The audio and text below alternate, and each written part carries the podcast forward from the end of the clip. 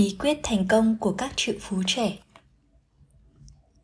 Song song tiến hành tích lũy và đầu tư hiệu quả Kang Tae Jong hiện là sinh viên khoa luật và được nhận học bổng danh dự của một trường đại học tư thục nổi tiếng. Trong khi các đồng môn đang phải vật lộn với các bộ luật kinh điển ở thư viện, thì Kang lại mải mê nghĩ cách kiếm tiền. Ngay từ khi còn học phổ thông, Kang đã tỏ ra có năng khiếu trong việc này. Chẳng hạn, anh tìm mua những tờ tạp chí thời trang nổi tiếng thế giới tại các hiệu sách cũ với giá 10.000 won, sau đó cắt thành từng trang, ép nhựa và đem bán cho bạn bè, mỗi trang 1.000 won, hoặc mỗi tuần một lần, Cang tự làm ra vé số mệnh giá 100 won, đem bán cho 60 bạn cùng lớp. Hàng tuần chỉ có một vé trúng thưởng và người trúng giải được lãnh 3.000 won. Như thế mỗi tuần Cang thu lãi dòng tối thiểu 3.000 won. Trong suốt thời gian gần 4 năm đại học, Cang tiếp tục vừa học vừa kiếm tiền, từ làm gia sư đến nhân viên pha chế rượu cho các khách sạn nhỏ ở Myung Đông. Khoảng thời gian ấy, Cang kiếm được tổng cộng 40 triệu won và chi phí cho mỗi năm học đại học của anh là 1 triệu won. Sau khi tốt nghiệp, Cang vào quân đội và không còn cơ hội làm thêm như trước đây. Thế là anh đem toàn bộ số tiền hiện có đầu tư vào cổ phiếu của hãng thông tin Hàn Quốc. Hiện nay là hãng SK và hãng Nông Sim. Điều này dần trở thành thói quen, ngay cả khi anh đã rời khỏi quân ngũ. 30 tuổi, càng lập gia đình, vợ anh là y tá tại một bệnh viện lớn. Hai vợ chồng anh dốc lòng tích lũy để mua cổ phiếu và họ đã làm giàu một cách nhanh chóng. Hiện tại, chưa kể nhà cửa, càng có trong tay số tiền hơn 4 tỷ won. Chỉ riêng số tiền 4 triệu won trước khi Cang vào quân đội, sau 14 năm đã lớn thành 3 tỷ won. Tôi hỏi Kang bí quyết gì đã đưa anh vào danh sách những tỷ phú trẻ Hàn Quốc. Kang nói, ngay từ khi còn rất nhỏ, tôi đã nghĩ mình phải trở nên giàu có. Vì không có tài sản thừa kế, lại không có năng khiếu gì đặc biệt, nên tôi đã chọn nguyên tắc tiết kiệm, tích lũy và đầu tư an toàn. Làm phương châm cho cuộc sống của mình. Đây là một nguyên tắc rất đơn giản, nhưng không phải ai cũng có thể chuyển chúng vào thực tiễn và bám sát các trình tự cần thiết. Người ta thường bỏ qua giai đoạn tiết kiệm và tích lũy, đồng thời coi thường vấn đề an toàn khi tiến hành đầu tư. Làm như thế suy cho cùng là họ đang đánh bạc. Người chỉ biết làm việc suốt ngày thì không có thời gian suy nghĩ cách làm giàu. Nhiều người thường băn khoăn về các triệu phú trẻ. Sao người ấy còn trẻ mà đã tích lũy được tài sản hàng trăm triệu? Hàng tỷ won như vậy trong số họ có người thành công rực rỡ từ số tài sản được thừa kế, nhưng đại bộ phận là tự mình nỗ lực một tay gây dựng cơ đồ. Các triệu phú trẻ ngày nay có học vấn cao, kiến thức chuyên môn và nghề nghiệp vững chắc. Họ làm việc nhiệt tình hơn bất cứ ai vì họ biết rõ giá trị của từng đồng tiền tích lũy được. Cho nên, họ từng bước tiến tới sự giàu có là điều dễ hiểu. Trong quá trình tìm hiểu về các triệu phú trẻ, tôi khám phá ra một sự thật thú vị hầu hết các triệu phú trẻ đều bắt đầu sự nghiệp từ vài triệu hoặc vài chục triệu. Họ tiết kiệm để tích lũy vốn ban đầu và đầu tư vào các lĩnh vực đầy triển vọng. Họ luôn tôn trọng nguyên tắc tiết kiệm và tích lũy, nhưng họ không xem đó là mục tiêu mà chỉ là một phương tiện làm giàu. Đây chính là điểm chung trong chiến lược làm giàu của những con người trẻ tuổi này. Vừa làm trưởng phòng một xí nghiệp lớn, vừa đầu tư vào cổ phiếu, Lee Min Soo kiếm được rất nhiều tiền Lee nhấn mạnh. Từ khi còn trẻ, tôi đã có ý thức hình thành tập quán tiết kiệm để có tiền vốn. Những ước mơ tiết kiệm, tích lũy để trở thành người giàu khác với ước mơ của những người giàu thực sự. Nhiều người nỗ lực để trở nên giàu có và xem tiết kiệm không chỉ là một đức tính tốt mà còn là một trong những con đường dẫn tới sự giàu có mà ai cũng có thể thực hành. Các triệu phú trẻ cho rằng nhiệt tình trong công việc mới chỉ là điều kiện cần – chứ chưa đủ để có thể đứng vào hàng ngũ triệu phú. Sự nhiệt tình đó sẽ đem đến khoản thu nhập hàng năm rất cao, nhưng nếu chỉ làm việc chăm chỉ mà không biết sử dụng hiệu quả số tiền mình kiếm được thì cũng chỉ là một sự tích lũy ngắn hạn. Tuy chỉ mới bước vào tuổi 40, nhưng đã có trong tay hàng tỷ won nhờ tiết kiệm và đầu tư vào cổ phiếu. Triệu phú Do Hun Chol nói, Đức tính nổi bật nhất của những người trẻ tuổi là hăng hái nhiệt tình. Nhưng con sâu việc sẽ khó trở nên giàu có nếu chỉ biết có công việc. Đó là điều chắc chắn, bởi họ không có đầu óc làm giàu, vì họ làm việc nhiệt tình nên được trả lương cao. Càng được trả lương cao, họ càng say sưa với công việc và hài lòng với đồng lương đó. Ngoài tiền lương, họ không quan tâm tới điều gì khác. Nhìn chung, đó là những người không có thời gian lẫn kế hoạch cụ thể để gia tăng thu nhập, kiểm soát chi tiêu và tìm hiểu về đầu tư. Làm việc không phải kiếm tiền để chi tiêu mà để đầu tư. Hầu hết các triệu phú trẻ thời còn ngồi trên ghế đại học đều đi làm thêm để tích lũy thật sự. Việc làm thêm của họ là một sự lựa chọn để tạo đồng tiền vốn. Trong khi những sinh viên khác làm thêm để lấy tiền mua quà cho người yêu, triệu phú Kim Yong Ho, người nắm trong tay hàng chục tỷ won nhờ vào đầu tư nói có một thời, mọi người đua nhau dùng hàng hiệu. Nếu đó không phải là hàng chính hãng, thì cũng là hàng nhái. Ai cũng muốn mình là người sành điệu.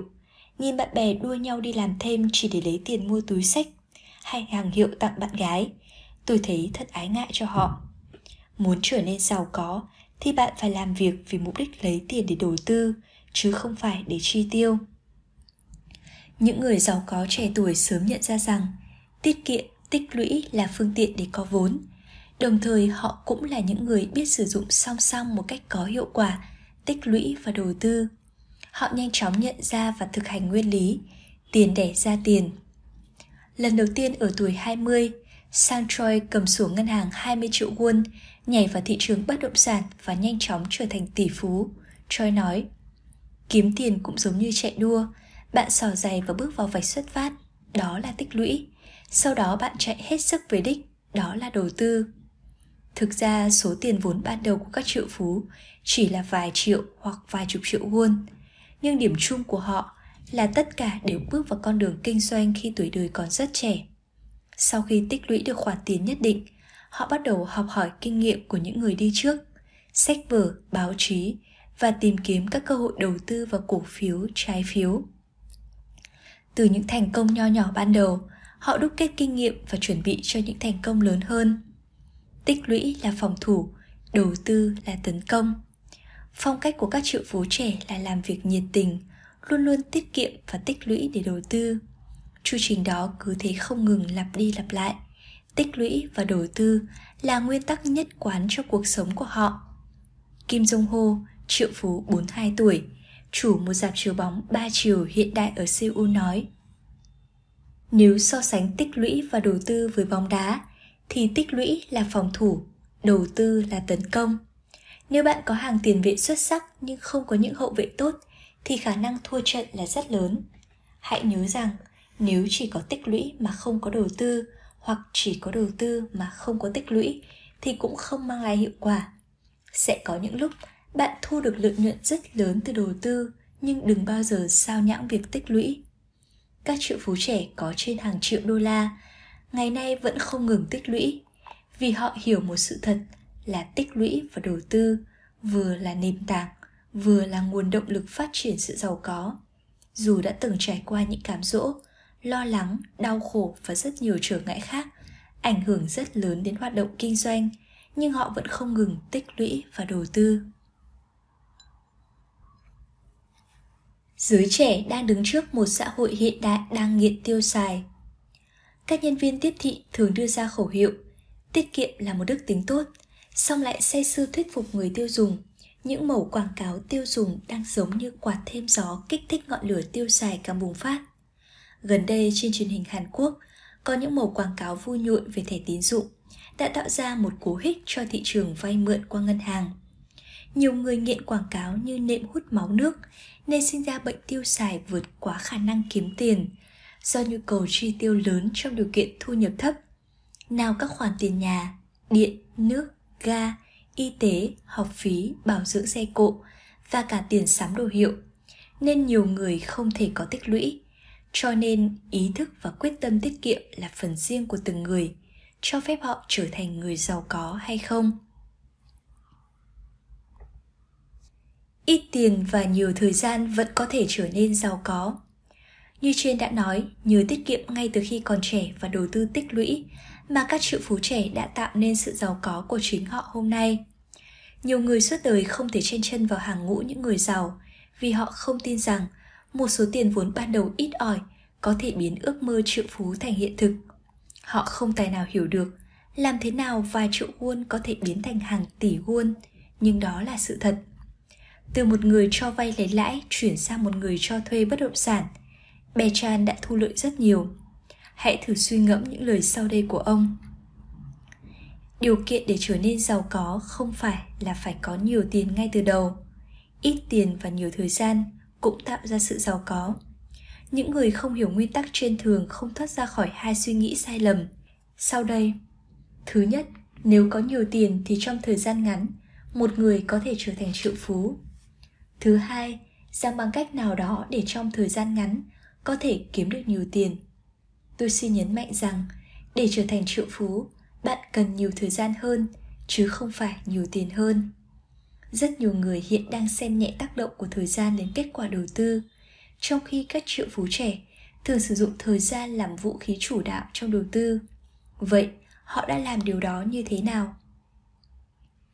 Giả sử một sinh viên đại học nhờ nhịn thuốc lá mà tiết kiệm mỗi tháng được 75.000 won, mỗi năm là 900.000 won. Nếu đem số tiền này gửi vào tài khoản tiết kiệm tích lũy với lãi suất 8% một năm, thì sau 40 năm, khi chàng thanh niên 20 tuổi này về hưu, anh ta sẽ nhận được bao nhiêu? 252 triệu won. Lãi suất 8% trên một năm là mức lãi suất trung bình của cổ phiếu Hàn Quốc vào năm 1945. Khi được giải phóng khỏi Nhật Bản, nếu đem 900 ngàn won này đầu tư vào ngành bất động sản Hàn Quốc sau chiến tranh với lãi suất năm 12,2% sẽ thu được gần 820 triệu won. Giả sử anh sinh viên này đầu tư vào cổ phiếu của hãng điện tử Samsung, Posco, Skate Telecom, Điện lực Hàn Quốc, Hyundai Motor với lãi suất trung bình trong 15 năm là 40% thì số tiền sinh ra không dưới 2.205 tỷ 116 triệu 490.000 won.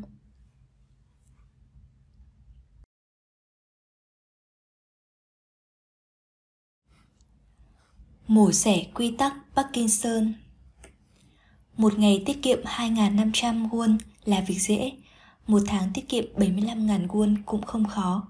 Dù một năm đầu tư 900.000 won cũng không phải không làm được, nhưng cái khó nằm ở chỗ bạn có tích lũy và đầu tư lâu dài được hay không và tỷ suất sinh lợi đầu tư là bao nhiêu. Những người trẻ tuổi thường lười tiết kiệm và tích lũy vì họ không hiểu được sức mạnh tiềm ẩn nằm trong một số tiền nhỏ. Vừa làm việc ở một cơ quan tài chính vừa đầu tư vào bất động sản và cổ phiếu, Ơn Trang Hô kiếm được rất nhiều tiền, anh nói. Những người quanh tôi thường chọn thời điểm bắt đầu thực hành tiết kiệm và tích lũy là sau khi học xong đại học và đi làm. Nhưng khi đó người ta mới hiểu có rất nhiều khoản phải chi không ngờ tới. Với một số người sau khi trả xong tiền mua một căn hộ, họ mới chính thức bước vào con đường đầu tư. Nhưng sau khi đã trả xong nợ vay mua nhà, thì lại phát sinh nhiều nhu cầu mới gây khó khăn cho đầu tư. Đây chính là quy tắc Parkinson. Nếu xuyên phá được quy luật này, thì con đường dẫn đến sự giàu có sẽ mở ra. Quy tắc Parkinson do giáo sư Parkinson, một nhà sử học và xã hội học người Anh phát hiện ra. Quy tắc này nói rằng khi thu nhập tăng thì chi tiêu cũng tăng lên, tức lớn thuyền lớn sóng. Vì thế, nếu không phải người nào có thu nhập cao cũng được xem là người giàu có, càng kiếm được nhiều tiền thì điều kiện tích lũy và đầu tư cũng tăng lên, nhưng song song đó chi tiêu cũng tăng theo. Ngược lại, người có thu nhập thấp không có nghĩa là con đường trở nên giàu có sẽ khép lại trước mắt họ. Nếu chi tiêu có kiểm soát và cố gắng tích lũy một phần thu nhập thì họ cũng trở nên giàu có. Như thế, chìa khóa để trở thành người giàu không phải ở chỗ bạn kiếm được nhiều tiền đến mức nào, mà ở chỗ bạn quản lý chi tiêu có hiệu quả hay không. Vì vậy, hãy tích lũy càng sớm càng tốt để gia tăng khả năng trở thành người giàu có. Xin nhớ cho rằng, người bắt đầu tích lũy ở tuổi 21 không thể nào theo kịp người bắt đầu tích lũy ở tuổi 20.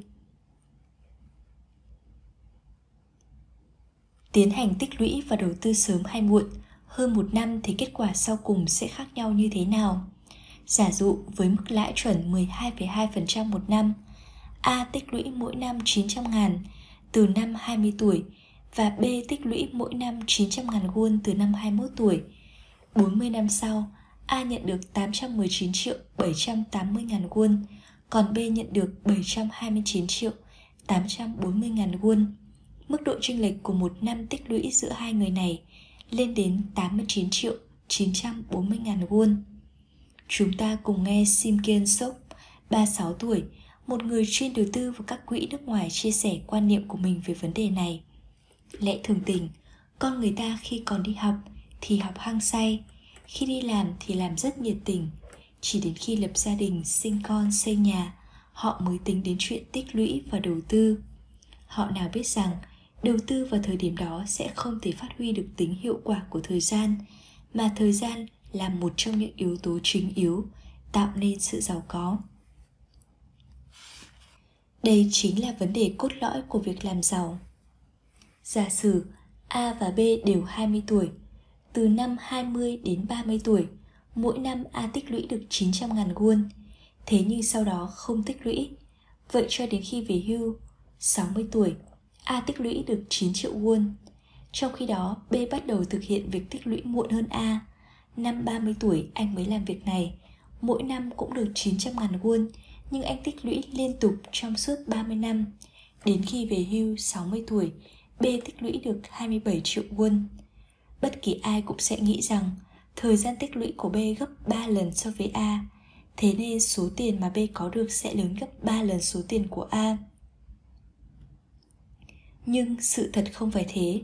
Lấy mức lãi 12% một năm của thị trường đầu tư bất động sản Hàn Quốc làm chuẩn và kể từ năm 30 tuổi trở đi, A đầu tư hết số tiền 9 triệu won vào thị trường này thì khi đến 60 tuổi, A sẽ thu được 565 triệu 540 ngàn won, trong khi B chỉ kiếm được 254 triệu 230 ngàn won mà thôi. Tiền vốn và thời gian tích lũy của B gấp 3 lần của A, nhưng A lại thu lợi gấp 224% so với B. Nguyên nhân nằm ở chỗ A đã tích lũy sớm hơn B 10 năm, đó là nhờ vào tính hiệu quả của thời gian. Đây là một ví dụ cho thấy thời gian có thể làm cho chúng ta trở nên giàu có. Vậy, hãy bắt đầu tích lũy và đầu tư ngay từ bây giờ. Dù bạn 20 hay 40 tuổi, các triệu phú trẻ hiểu rất rõ giá trị của thời gian và họ luôn cố gắng tích lũy để đầu tư càng sớm càng tốt. Môi trường không tạo nên con người, môi trường chỉ làm rõ bản chất của con người mà thôi. Việc tiết kiệm của một người trẻ trong một xã hội hiện đại như Hàn Quốc không phải là dễ dàng. Vì theo như triệu phú Kim Giúp Seok, 28 tuổi, đó là do xã hội chúng ta đã tạo nên thói quen mỹ hóa việc tiêu dùng và coi thường việc tích lũy. Giới kinh doanh thường tâng bốc đối tượng tiêu dùng mạnh tay, xem họ như những nhân vật thành công trong xã hội. Ngược lại, người có xu hướng tàn tiện trong chi tiêu thì bị cho là keo kiệt, còn những người bình thường lại xem việc tiêu tiền là một thú vui. Họ luôn tìm được lý do để biện hộ cho vấn đề tài chính của mình.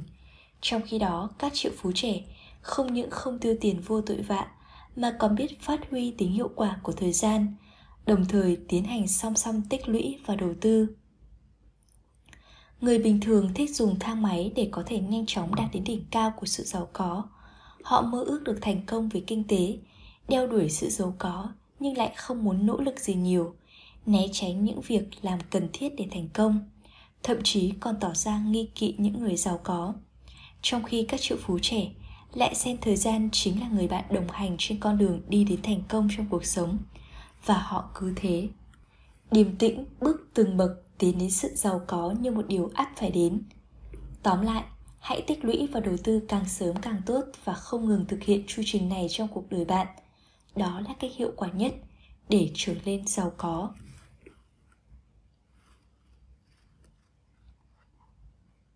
Nợ cũng là tài sản. Jo Huyên Ho, 36 tuổi, làm việc tại một ngân hàng nước ngoài với mức lương khá cao. Đối với anh, việc mua nhà hoàn toàn nằm trong tầm tay, bởi cha mẹ anh rất sẵn lòng trợ giúp thêm cho anh. Nhưng anh lại quyết định vay tiền ngân hàng để mua căn nhà của riêng mình. Jo nói, tôi làm như thế vì hai lý do. Một là vấn đề thuế, thứ hai, nợ cũng là tài sản. Chuyên ngành của Jo là quản trị kinh doanh, sau đó anh sang Mỹ học MBA. Trước khi chuyển về làm việc ở ngân hàng, nơi Joe hiện đang công tác, anh từng làm việc tại một công ty đầu tư của Mỹ. Đó là nền tảng cơ bản, tạo điều kiện giúp Joe sớm trở thành một trong những chuyên gia hàng đầu về đầu tư và kinh doanh tiền tệ. Ngay từ khi còn làm việc ở Mỹ, Joe đã có kinh nghiệm đầu tư cổ phiếu của các công ty Trung Quốc.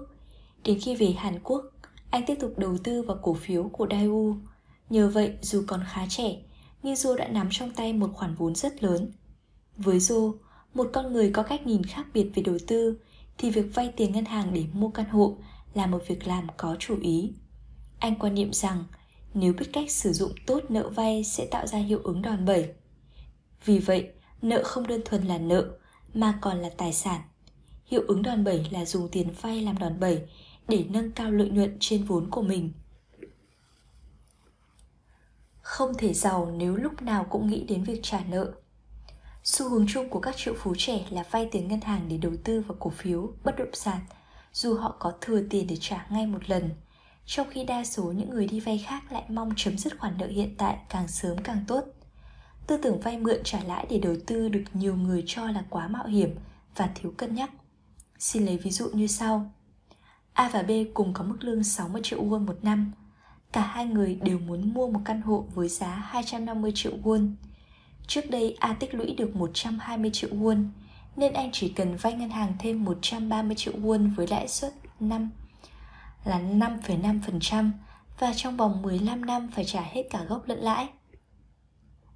Còn B vay ngân hàng 110 triệu won với lãi 7% một năm và vay trong vòng 30 năm. Mỗi tháng A trả 2 triệu 470 ngàn won cả vốn lẫn lãi cho ngân hàng. Ngoài ra, vì muốn nhanh chóng thanh toán hết nợ, nên mỗi tháng A còn dành dụm thêm được 500 ngàn won. Tiền vay ngân hàng của B ít hơn của A 20 triệu won. Mỗi tháng B trả ngân hàng 2 triệu 50 ngàn won, ít hơn A là 420 ngàn won. Do trả ít tiền hơn A, nên hàng tháng B dành dụm được 920 ngàn won và B đem toàn bộ số tiền này gửi tiết kiệm. 5 năm sau, đột nhiên cả A và B đều bị mất việc. Trong 5 năm qua vì lo mải mê trả nợ nên A không có một khoản tiền tiết kiệm nào. Nhưng bù lại nợ ngân hàng của A giờ chỉ còn 53 triệu won. Tình cảnh thất nghiệp khiến A không còn cách nào khác ngoài việc phải vay thêm ngân hàng. Nhưng ngặt nỗi, ngân hàng từ chối không cho vay vì lý do người đi vay không có khả năng chi trả do không có việc làm. Thế là ngân hàng tiến hành đấu giá căn hộ của A, do A không thể tiếp tục thanh toán khoản nợ dài hạn kia. Còn B đã tích lũy được 20 triệu won, song song đó mỗi tháng B còn tích lũy thêm 920 ngàn won. Cứ như thế trong 5 năm, B có trong tay 75 triệu won. Tuy bị mất việc nhưng B vẫn có tiền để trả dần cho ngân hàng. Mỗi tháng 2 triệu 50 ngàn won và trước mắt những chi tiêu trong sinh hoạt cũng không có trở ngại gì lớn.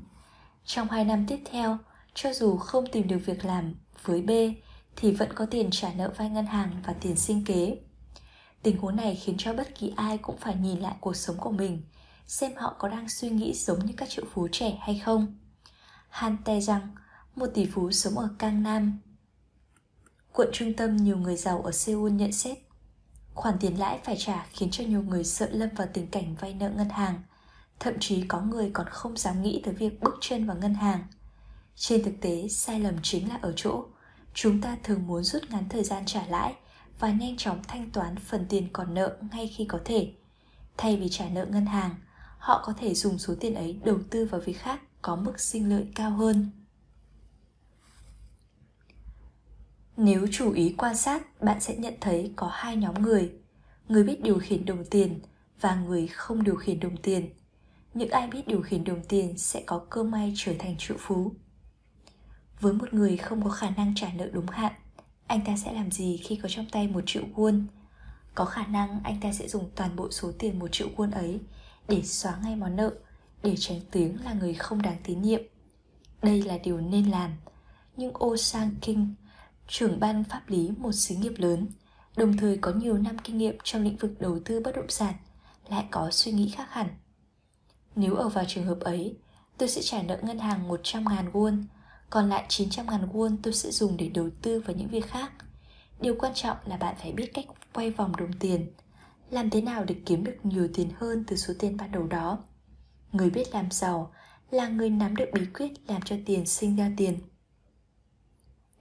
người dùng một triệu won để trả nợ đồng nghĩa với việc tạo điều kiện cho người khác làm giàu. còn người đem 100.000 won trả nợ và giữ lại 900.000 won để đầu tư là người biết điều khiển đồng tiền. Khi được hỏi về quan điểm đối với vấn đề trên, tỷ phú Kim Ki Jong-un 40 tuổi, chủ một doanh nghiệp tư nhân nói, điểm mạnh nhất của đồng tiền là tính lưu thông. Khi đồng tiền được lưu thông thông suốt thì nó chắc chắn sẽ tạo ra giá trị mới. Tiền chỉ sống khi nó tham gia lưu thông. Cho nên, đem tiền trả hết nợ là hành động chặn đứng sự lưu thông đó. Năm 2004, công ty đầu tư tài chính Merrill Lynch đưa ra một báo cáo nói rằng tỷ lệ nợ của các xí nghiệp Hàn Quốc từ 170% năm 1997 giảm mạnh xuống 35% vào năm 2004, đồng thời cấu trúc vốn di chuyển theo hướng thu hẹp nợ, tức theo quan điểm giá trị cổ phiếu là không hiệu quả.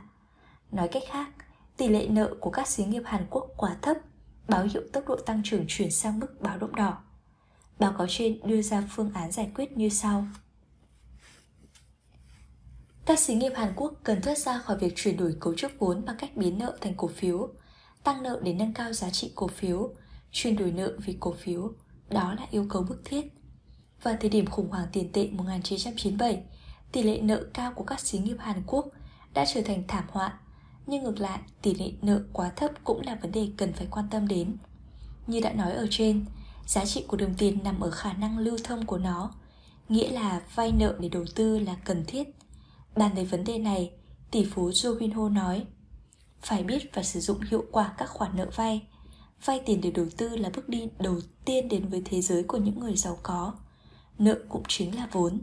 Nếu đầu tư đúng thì nợ sẽ làm đòn bẩy nâng cao lợi ích. Với tiền tự có, bạn chỉ quản lý các cơ hội. Với tiền nợ, bạn phải quản lý được cả những rủi ro. Lợi nhuận không đến với người sợ mạo hiểm và không quản trị được rủi ro. Và nhiều người cho rằng người không mang nợ là người hạnh phúc. Nhưng tôi chưa từng biết một tỷ phú nào lại không mang nợ. Phó Thủ tướng Jang Ki-jang thập niên 60 có câu nói nổi tiếng Nợ cũng là tài sản Hàn Quốc thời đó không có gì và phải bắt đầu kiến thiết nền kinh tế bằng nợ Nợ cũng là tài sản Là một trong những câu nói mà các triệu phú trẻ rất tâm đắc Nhà sáng lập Walmart, chuỗi siêu thị bán lẻ lớn nhất trên thế giới hiện nay Nói về bí quyết thành công của mình như sau Walmart lớn mạnh nhanh chóng như thành công của các đại lý. Bên cạnh đó, chúng tôi biết sử dụng có hiệu quả các khoản nợ vay ngân hàng. Thời trẻ, ông vay tất cả các nhà cho vay mà ông có thể vay được. Khi quy mô của quân mắc càng lớn, thì số nợ cũng tăng theo. Có lúc ông phải vay ngân hàng này để trả nợ cho ngân hàng khác. Ngày nay trong 10 tỷ phú trong danh sách bình chọn của Forbes thì có đến 5 người đang nắm giữ cổ phần áp đảo của quân mắc các triệu phú trẻ Hàn Quốc bước lên bậc thang đầu tiên trên con đường trở thành người giàu có bằng số tiền trên dưới trăm triệu won. Nhưng đó không phải là yếu tố cốt lõi giúp họ thành công. Chính tư tưởng dám đầu tư, chấp nhận rủi ro với khoản vay nợ là chìa khóa mở cửa kho của cải đang chờ đợi họ. Hờ Wang Mun Ho tuy mới tuổi 30 nhưng đang nắm trong tay 2 tỷ 400 triệu won. Anh thành công từ việc đầu tư vào bất động sản ở Trung Quốc với vốn ban đầu không quá 40 triệu won. Hoang mang số bất động sản của mình thế chấp vay tại các ngân hàng Trung Quốc và Hồng Kông và tiếp tục tái đầu tư. Kang Giang Kyun, 40 tuổi, sau khi học xong Đại học Đại Cương 2 năm, bắt đầu với nghề buôn bán sỉ phụ liệu ở chợ Đông Daemun, nay đã là chủ tịch một tập đoàn thương mại có doanh số bán ra hàng năm là 60 tỷ won. Kang nói, Vốn ban đầu là bao nhiêu à? chỉ có 850.000 won vay mượn từ bà con thân thích và bạn bè. Khi bắt đầu có lãi, tôi nghĩ ngay đến việc vay tất cả những người có thể vay được. Hiện tại, nợ vay ngân hàng của tôi là vài tỷ won. Nhìn khoản nợ ấy cũng biết tôi là người giàu rồi mà. Chỉ nên vay nợ để thực hiện mục đích đầu tư. Năm 1939, khi Đức tấn công Ba Lan là lúc Mỹ đang tìm mọi cách để thoát khỏi cơn khủng hoảng kinh tế tồi tệ nhất trong lịch sử của họ. Thời kỳ đó, trong các cổ phiếu niêm yết trên thị trường chứng khoán, vô số cổ phiếu có giá không tới 1 đô la. Khi đó, chàng trai trẻ 26 tuổi, John Templeton, vay giám đốc của mình 10.000 đô la và bắt đầu thu gom cổ phiếu. Anh dự đoán rằng trong thời chiến, nhu cầu hàng hóa sẽ tăng vọt và các công ty thường thường bậc trung cũng kiếm được lợi nhuận cao nên mạnh dạn vay tiền để đầu tư. Kết quả là John đã dự đoán đúng. 10.000 đô la nợ ban đầu đã mang lại cho anh một khoản tiền nằm mơ cũng không thấy. Điều cần lưu ý ở đây là triết lý vay nợ của John. John vay tiền không phải để mua ô tô hay đi du lịch, mà anh vay tiền để đầu tư. Nếu vay tiền mua xe thì xe ngày càng mất giá. Nếu vay tiền đi du lịch thì tiền mất đi và không lấy lại được. Kết cục nợ vẫn còn đó và lãi sẽ ngày càng tăng lên. Nhưng vay nợ để đầu tư thì khác.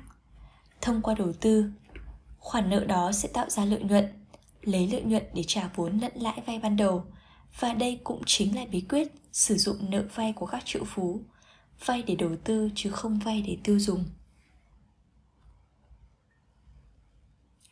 Có 3 điểm cần lưu ý trong việc sử dụng nợ vay của các triệu phú trẻ. Thứ nhất, chỉ vay nợ để đầu tư vào các dự án chắc chắn mang lại lợi nhuận. Thứ hai, luôn chọn vay nợ dài hạn nếu có thể được. Thứ ba, luôn vay trong khả năng trả nợ. Triệu phú trẻ No Sin Ho nói rằng, khi vay nợ, bạn phải nhớ rằng tối thiểu bạn phải có khả năng trả được lãi. Vì tài sản mang tính sinh lợi, nên việc vay nợ là cần thiết, nhưng vay nợ quá nhiều so với khả năng chi trả là không sáng suốt. Nếu muốn kiếm được nhiều tiền, trước hết bạn cần có sự chuyển đổi tư duy về nợ. Trên cơ sở chuyển đổi tư duy, bạn phải có sự phán đoán và dự đoán đầu tư sáng suốt, cùng một ý chí và niềm tin vào bản thân. Phần 3. Tiền vốn phải được bảo toàn bằng mọi giá. Nguyên tắc 1. Tuyệt đối không để mất vốn. Nguyên tắc 2. Luôn luôn giữ đúng nguyên tắc 1.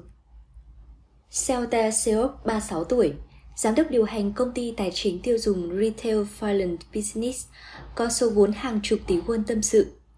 Ngay từ nhỏ, tôi đã phát hiện bản thân có những tố chất vượt trội. Tôi được nhận vào trường đại học nhờ số tiền đóng góp của cha mình. Tuy nhiên, cha bảo tôi rằng, cho đến khi học xong đại học, con phải trả hết cho cha số tiền mà cha đã ủng hộ nhà trường. Thế là tôi vừa đi học vừa tìm cách kiếm tiền. Đang lúc loay hoay suy nghĩ thì một người bạn có việc gấp hỏi vay tiền của tôi. Thế là tôi cho vay hết số tiền dành dụm trước đó. Khi người bạn trả hết cả vốn lẫn lời, tôi dứt khoát không nhận khoản tiền lời. Anh bạn ấy nói, càng thân quen càng phải phân minh trong vấn đề tiền bạc. Đó là thương vụ làm ăn đầu đời của tôi. Các sản phẩm cho vay của Retail Finance Business luôn phải tuân theo những nguyên tắc không bảo lãnh, không bảo đảm. Không trả lãi trước nhằm hạn chế khả năng không thu hồi được vốn. Mục đích của sale là phân tán tiền nợ khó đòi của khách hàng này cho khách hàng khác. Kinh tế học ngày nay gọi là phân tán rủi ro. Giữ được tiền cũng là một cách kiếm tiền. Hầu hết các triệu phú trẻ đều tuân theo những nguyên tắc giống nhau, đó là an toàn, lợi nhuận và khả năng thu hồi vốn. Ở trường hợp của SEO, ông chọn nguyên tắc an toàn làm phương châm cho mọi quyết định của mình. Có thể bạn không đồng ý với quan điểm này và cho rằng muốn kiếm được nhiều tiền, nhà đầu tư phải chấp nhận sự mạo hiểm.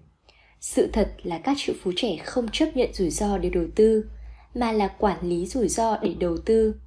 Nhờ quản lý được rủi ro, nên các triệu phú trẻ mới chuộng vay nợ dài ngày hơn nợ ngắn hạn. Mặt khác, đa số họ đều nhấn mạnh tích lũy là bước đi đầu tiên đưa họ đến những thành công về kinh tế.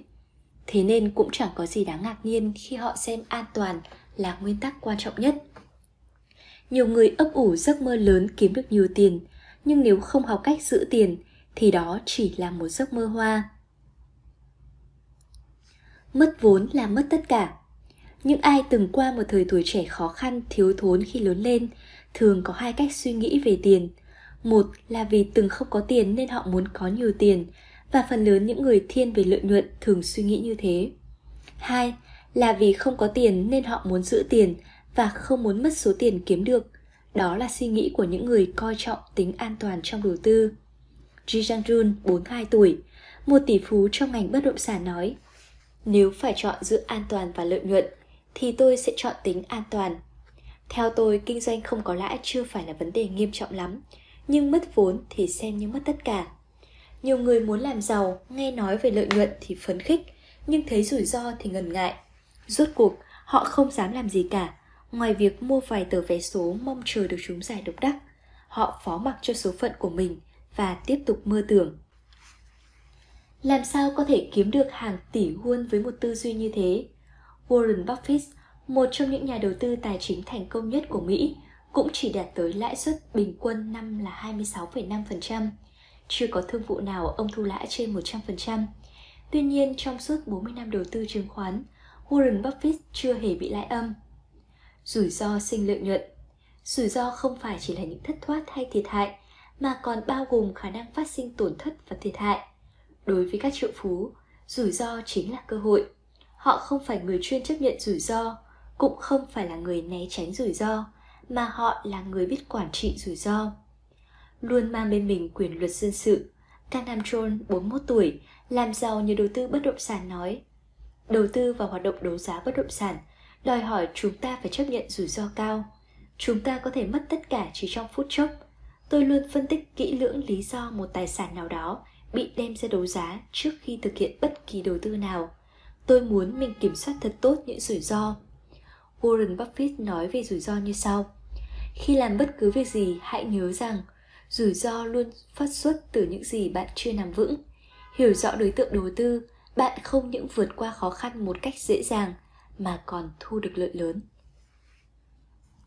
Học là bước đầu tiên của mọi nhà đầu tư. Con đường dẫn đến sự giàu có độc lập về kinh tế nằm ở đầu tư. Các bạn hẳn sẽ không khỏi ngạc nhiên khi biết Kim Sejun, người nắm trong tay khối tài sản trị giá 2 tỷ won chỉ mới hơn 30 tuổi. Chúng ta cùng nghe Kim tâm sự. Khi còn là sinh viên, tôi xin vào phụ giúp ở văn phòng giao dịch bất động sản của cha tôi. Tôi vừa làm vừa học hỏi về các bí quyết đầu tư bất động sản và trái phiếu cấp thấp. Nhờ vậy mà tôi biết được thực tế đồng tiền quay vòng trong kinh doanh như thế nào. Sau khi tốt nghiệp đại học, Kim hoàn toàn không có ý định đi tìm việc làm mà thay vào đó, anh bắt đầu suy nghĩ về việc đầu tư. Anh đầu tư toàn bộ số tiền 30 triệu won vay mượn vào vùng tái định cư. Sau một năm anh thu về 50 triệu won. Không dừng lại ở đó, Kim tiếp tục đầu tư vào các vùng tái định cư khác và cứ thế anh càng ngày càng tiếp cận được các cơ hội đầu tư lớn hơn. Phương thức đó nhiều lần đem lại cho anh cơ hội trúng thầu các khu đất rộng lớn.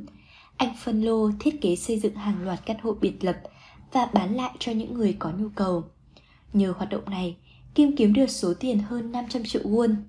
Theo Kim, bây giờ thị trường bất động sản Hàn Quốc không còn tình trạng phân lô như trước nữa, nhưng vẫn còn nhiều cơ hội đầu tư hấp dẫn khác đang chờ các bạn. Phải để mắt tới lĩnh vực bất động sản. Vài thập niên trước đây trong các trường đại học không hề có các nhóm sinh viên chơi cổ phiếu, nhưng gần đây đã có một số bài báo nói về các câu chuyện thành công trong kinh doanh của những sinh viên đang còn ngồi trên ghế nhà trường. Nhờ nắm thời cơ và đầu tư vào khu đô thị mới, Choi Han Ki, 36 tuổi, gây dựng được khối tài sản hàng tỷ won, Choi nói. Theo kinh nghiệm của tôi, bạn nên đầu tư vào bất động sản càng sớm càng tốt. Có lẽ Hàn Quốc đang trong thời kỳ lựa chọn thể chế kinh tế thị trường, nên điều nhất thiết phải học là những kiến thức liên quan đến bất động sản. Theo tôi, con đường trở thành người giàu có, con đường đi đến tự do kinh tế nằm ở đầu tư bất động sản. Ở Hàn Quốc, bất động sản đã giúp nhiều người trở thành tỷ phú. Bất động sản có mối quan hệ mật thiết với những người giàu có. Ju Min Choi, một chuyên gia đấu giá bất động sản nhận định, cho dù không có tiền để đầu tư ngay vào bất động sản, bạn cũng nên tìm hiểu những vấn đề liên quan đến lĩnh vực này vì đây là nơi đầu tư hấp dẫn nhất trong bất cứ thể chế kinh tế nào. Ngoài ra, bạn cần nắm rõ các chính sách thuế, các khoản phí có liên quan đến bất động sản mà bạn đang nhắm tới. Nếu chỉ đầu tư vào cổ phiếu bằng số tiền vốn ít ỏi thì khó giàu lớn được. Nếu ở Hàn Quốc, bạn đừng bỏ qua cơ hội đầu tư bất động sản. Phải học gì về bất động sản? Có người hỏi không có tiền để đầu tư thì tìm hiểu những thông tin liên quan đến bất động sản để làm gì? Vâng, lúc còn trẻ, khi chưa có nhiều tiền để đầu tư vào bất động sản thì các bạn nên tranh thủ thời gian để tìm hiểu trước về lĩnh vực ấy để khi thời cơ đến, các bạn có thể nắm bắt được ngay. Điều quan trọng trên hết là học cách phân tích các văn bản có liên quan tới bất động sản. Cơ bản nhất là năng lực phân tích hồ sơ đăng ký bất động sản và các đề án quy hoạch phát triển đô thị. Khi đã nắm vững các văn bản pháp lý về đầu tư bất động sản, bạn hãy chuyển sang học tập bí quyết đầu tư các nguồn thông tin khác nhau, cung cấp cho bạn rất nhiều kiến thức có liên quan, từ đó hình thành một tầm nhìn về thị trường bất động sản. Kinh doanh thì phải đóng thuế, hãy học cách ứng xử trước các vấn đề về thuế. Xin nhớ một điều là với những ai đầu tư vào bất động sản mà không có tri thức, họ sẽ khó đạt tới thành công. Đại dương xanh của thị trường đầu tư Con sư tử ngồi yên lặng bên bụi cây, lim dim cặp mắt như đang ngủ, nhưng thực ra nó đang quan sát xung quanh. Con mồi xuất hiện là nó vô tới, nhà đầu tư cũng vậy. Đấu giá bất động sản là cách kiếm tiền nhanh, rủi ro thấp nên được nhiều triệu phú trẻ ưa thích. Kang Han Jong vừa bước sang tuổi 40, hiện đang buôn ô tô nhập khẩu tại Cang Nam nói. Năm năm trước có một căn hộ rộng 31 Pijang lọt vào mắt tôi. Vào thời điểm đấu giá, căn hộ này đang có 40 người ở thuê ở. Cho nên nếu thắng tôi sẽ phải chi thêm tiền thì họ mới rời khỏi nhà. Đó là nguyên nhân khiến tôi thất bại trong hai lần đấu giá trước. Sự lão luyện của Cang nằm ở chỗ anh biết rõ căn hộ này không thể có đến 4 người thuê cùng một lúc. Có chăng là do chủ nhà lợi dụng chế độ ưu tiên bồi thường cho người thuê thu nhập thấp để kiếm chắc thêm. Cang tìm đến cơ quan hành chính địa phương tìm hiểu thêm thông tin và sau đó đến gặp chủ nhà. Ban đầu họ phủ nhận nhưng khi Cang bảo nếu họ lợi dụng chế độ ưu tiên bồi thường giả mạo thì sẽ bị xử theo luật hình sự. Kết cục, căn hộ được kêu giá khởi điểm 216 triệu won, Kim thắng với giá 217 triệu won. Vụ này mang đến cho Kim khoản lợi nhuận gần 1 tỷ won. Đấu giá là trò chơi của trí tuệ. Một trong những nhà đầu tư cổ phiếu sừng sỏ hiếm hoi ở châu Âu, Andrei Costella cho rằng người chơi cổ phiếu không kiếm tiền bằng đầu mà bằng mông. Lợi nhuận kiếm được qua cổ phiếu là tiền được trả công cho sự nhẫn nại và đau khổ. Seo Huynh, tỷ phú 38 tuổi nhấn mạnh, nhà đầu tư phải là một con chim cắt tinh tinh hơn, là một con hạc thanh cao. Nói như thế có nghĩa là suy nghĩ của nhà đầu tư phải lạnh như loài máu lạnh. Trở thành chim hạc hay chim cắt, sự lựa chọn tùy thuộc vào bạn. Nhưng đầu tư vào đấu giá bất động sản có điểm khác rõ rệt so với đầu tư cổ phiếu. Đó là lợi nhuận cao và rủi ro thấp. Ta hãy nghe Seo nói tiếp. Cổ phiếu, cờ bạc và tình yêu có gì giống nhau? Đó là cho nhiều nhưng nhận chẳng bao nhiêu. Và trong đó đấu giá là trò chơi được nhiều hơn mất Nói một cách dễ hiểu, ai có kiến thức nhiều hơn và áp dụng kiến thức ấy tài tình hơn, người đó sẽ thắng và thắng với những khoản lợi nhuận lớn. Sau 35 tuổi hãy mua nhà. Khi đã quyết tâm làm giàu bằng đầu tư, điều quan trọng nhất là bạn phải ổn định gia đình. Cho tới gần 40 tuổi, tỷ phú Kim Jong-un mới sắm được một căn nhà cho riêng mình. Sau khi kết hôn, Kim tiếp tục ở nhà thuê, Kim không mua nhà không phải vì anh không có tiền, mà trên thực tế Kim đã mua hai căn nhà ở Răng In và cả hai đều do mẹ anh đứng tên. Phần lớn tiền mua nhà do Kim vay ngân hàng, dù rằng anh thừa khả năng thanh toán một lần. Anh trả lời rằng anh làm như thế vì muốn tận dụng triệt để các ưu đãi về thuế đối với người ở nhà thuê. Hãy mạnh dạn mua nhà dù bạn không có đủ tiền. Lớp trẻ tuổi 20 tin vào bầu nhiệt huyết và bộ não của mình Họ luôn nuôi dưỡng ước mơ trở thành triệu phú cổ phiếu như Warren Buffett. Sang tuổi 30, sau khi đã có ít tiền thì họ muốn đầu tư vào bất động sản và mơ ước trở thành Donald Trump. Dù có ít hay nhiều tiền, mọi người đều cố gắng để được giàu có hơn chính họ trước đó.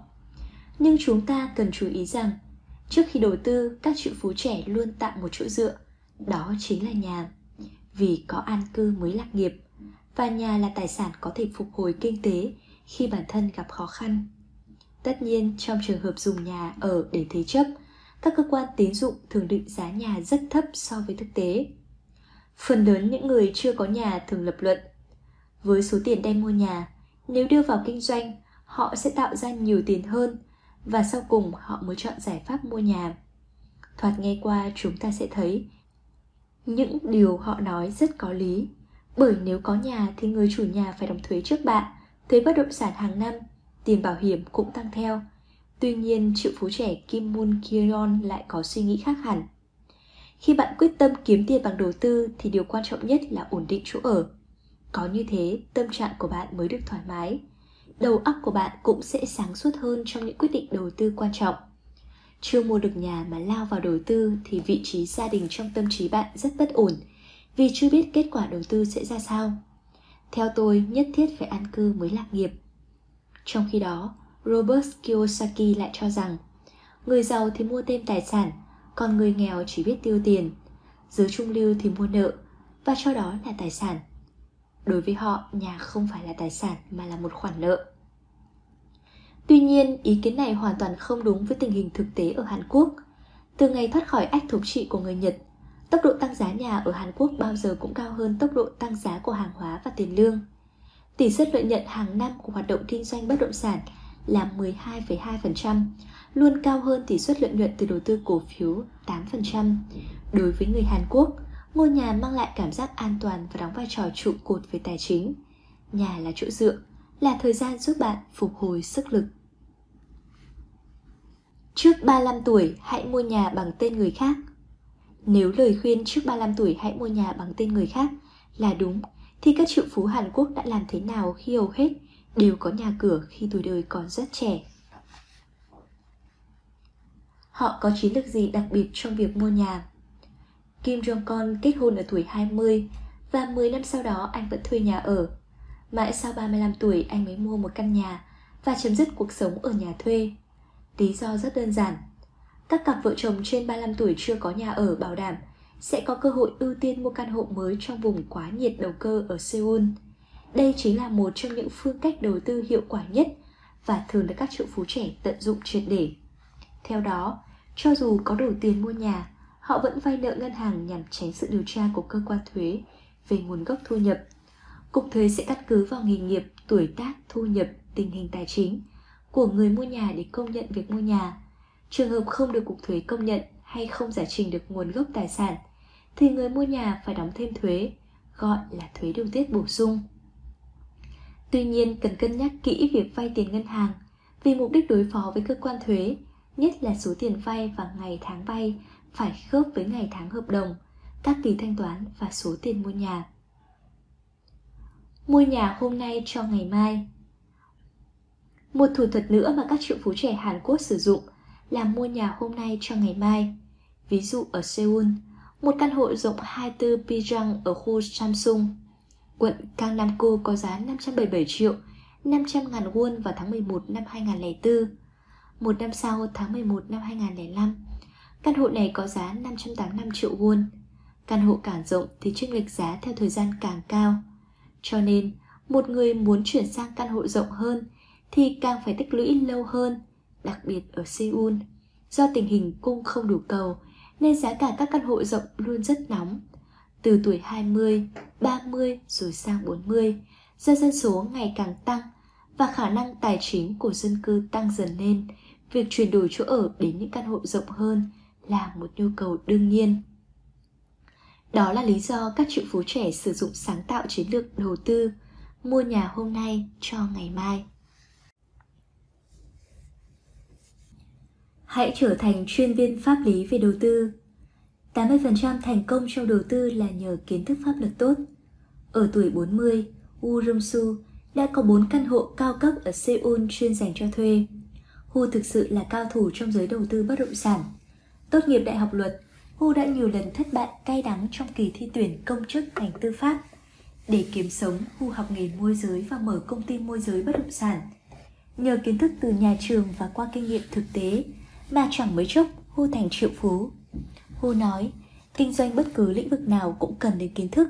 Không có kiến thức, bạn sẽ chẳng có cơ may thành công. Vài tháng trước khi chương trình xây dựng khu đô thị Asa được khởi động, Hu đã mua được một khu đất trống gần ở vùng quy hoạch này. Anh nói, tôi đặt cọc 3 tỷ 300 triệu won nhưng chưa làm chủ quyền đất. Một phần vì tôi cũng không có đủ tiền trả hết ngay một lúc. Lúc đó tôi chỉ có một ý nghĩ duy nhất là phải bán mảnh đất đó đi. Vậy mà chưa đầy một tháng sau, Hu bán lại khu đất với giá 4 tỷ 400 triệu won, thu lợi ngay lập tức 33% trên vốn ban đầu, tức 1 tỷ 100 triệu won. Đất đai tăng giá nhanh hơn nhà cửa. Đối tượng chính của đầu tư bất động sản là đất đai, nhà cửa hay các căn hộ. Tuy nhiên, xét về mức độ sinh lợi thì đầu tư vào nhà cửa không mang lại hiệu quả cao bằng đầu tư vào đất đai. Những năm 70, giá đất mặt tiền đường quận Cang Nam vào khoảng 40.000 won. Pijang nhưng hiện nay đã vượt lên 45 triệu won trên một Pijang. Chỉ trong vòng 30 năm, giá đất tăng 1.125 lần.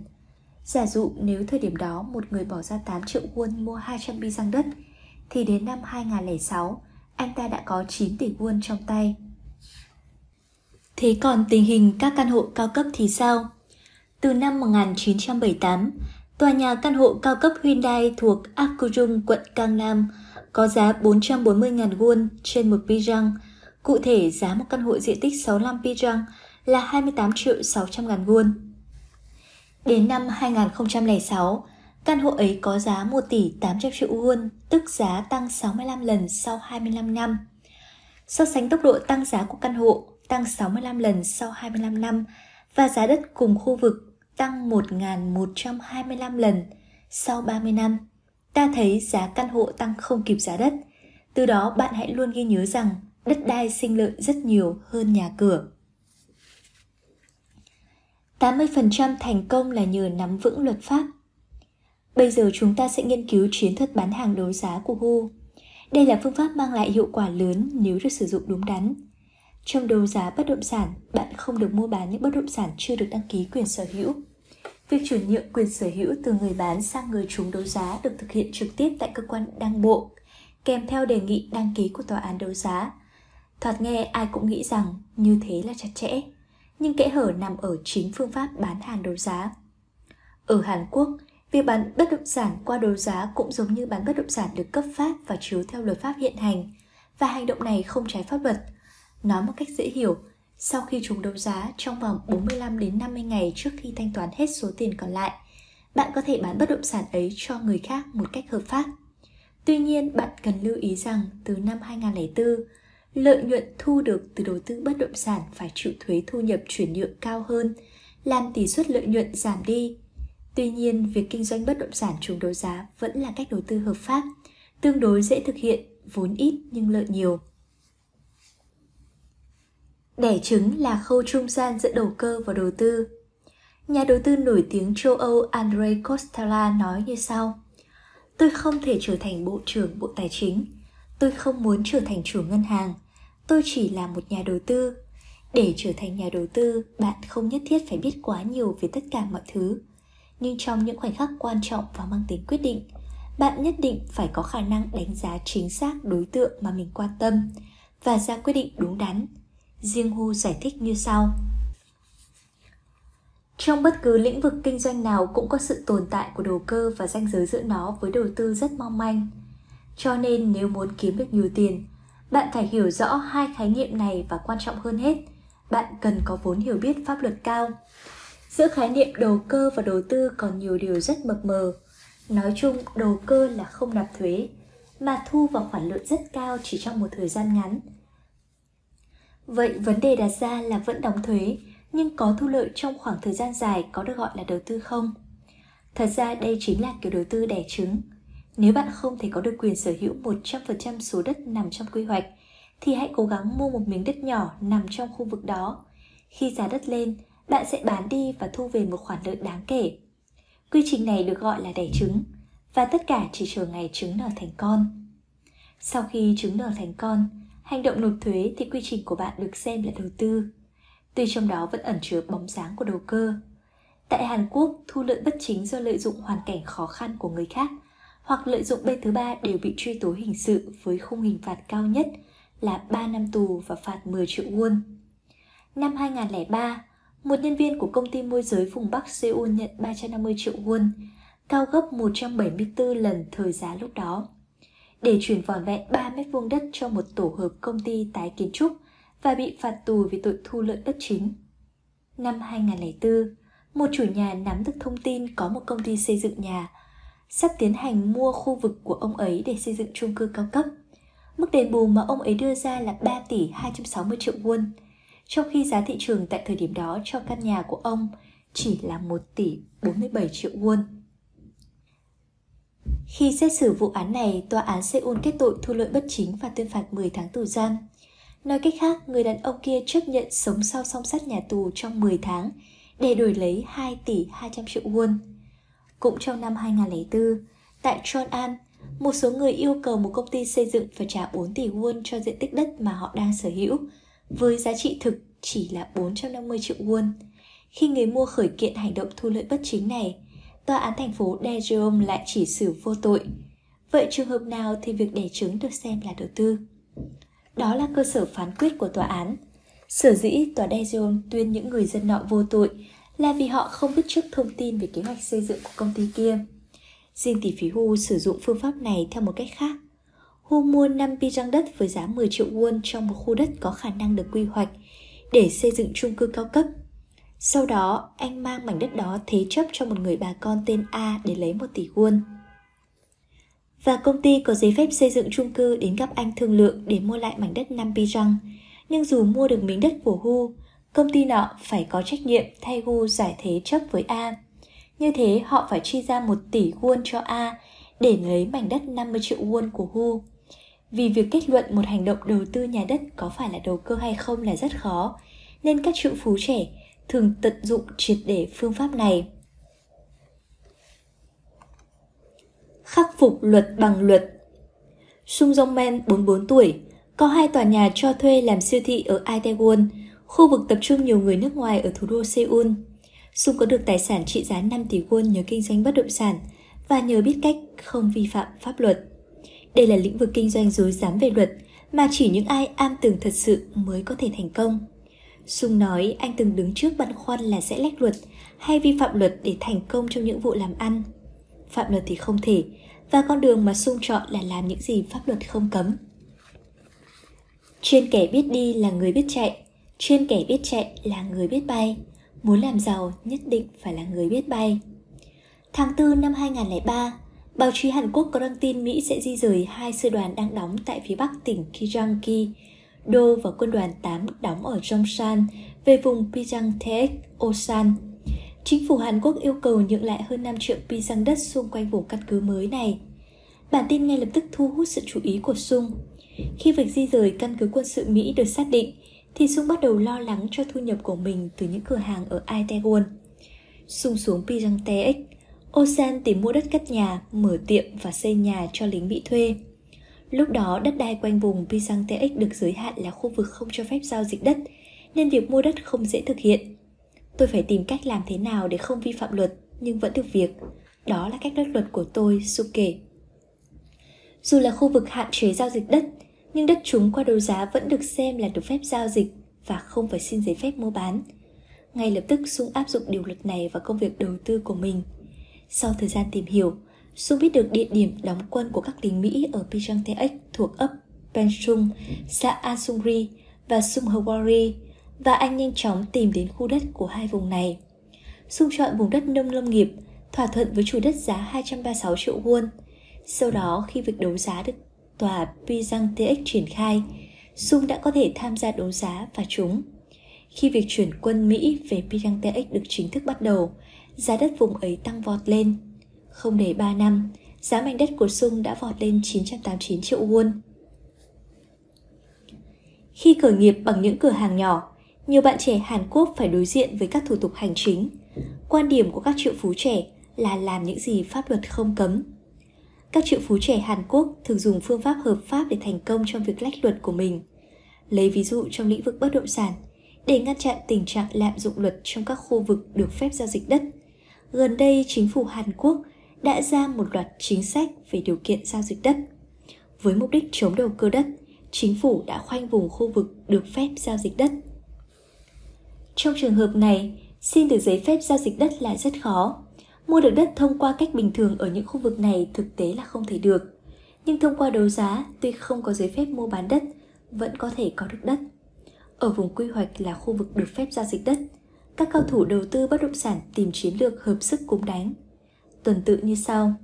A trả tiền và mua đất của B nằm trong vùng được phép giao dịch đất, nhưng cục mua bán này muốn được luật công nhận và chuyển được đăng ký quyền sử dụng đất cho A thì phải có giấy phép mua bán đất của chính quyền sở tại. Nhưng mảnh đất có dặn nhưng mảnh đất có diện tích trên mức quy định nên không được phép giao dịch. Thế là A bàn với B. B lấy lý do bệnh đem đất ra thế chấp lấy tiền của A. Sau đó B xin đấu giá mảnh đất theo ý mình. Việc đấu giá mảnh đất theo ý mình khác với đấu giá khác. Không cần phải xử án, chỉ cần A và B đồng ý là được. Trong trường hợp này, A đứng ra đấu giá và chúng nên không cần giấy phép của chính quyền sở tại vẫn nhận được quyền sở hữu đất. Nếu người khác trùng đấu giá thì B lại đứng ra trả nợ và xin thôi không đấu giá nữa. Rồi B lại xin đấu giá. kết cục quyền sở hữu đất lại về A. Chúng tôi luôn luôn tôn trọng pháp luật, chúng tôi chỉ làm những gì pháp luật không cấm. Sung nói, tại Hàn Quốc, nhiều triệu phú trẻ cho rằng có khá nhiều chính quyền địa phương bày ra những quy định mà nếu tuân thủ từ A đến Z, họ sẽ rất khó làm ăn và làm giàu.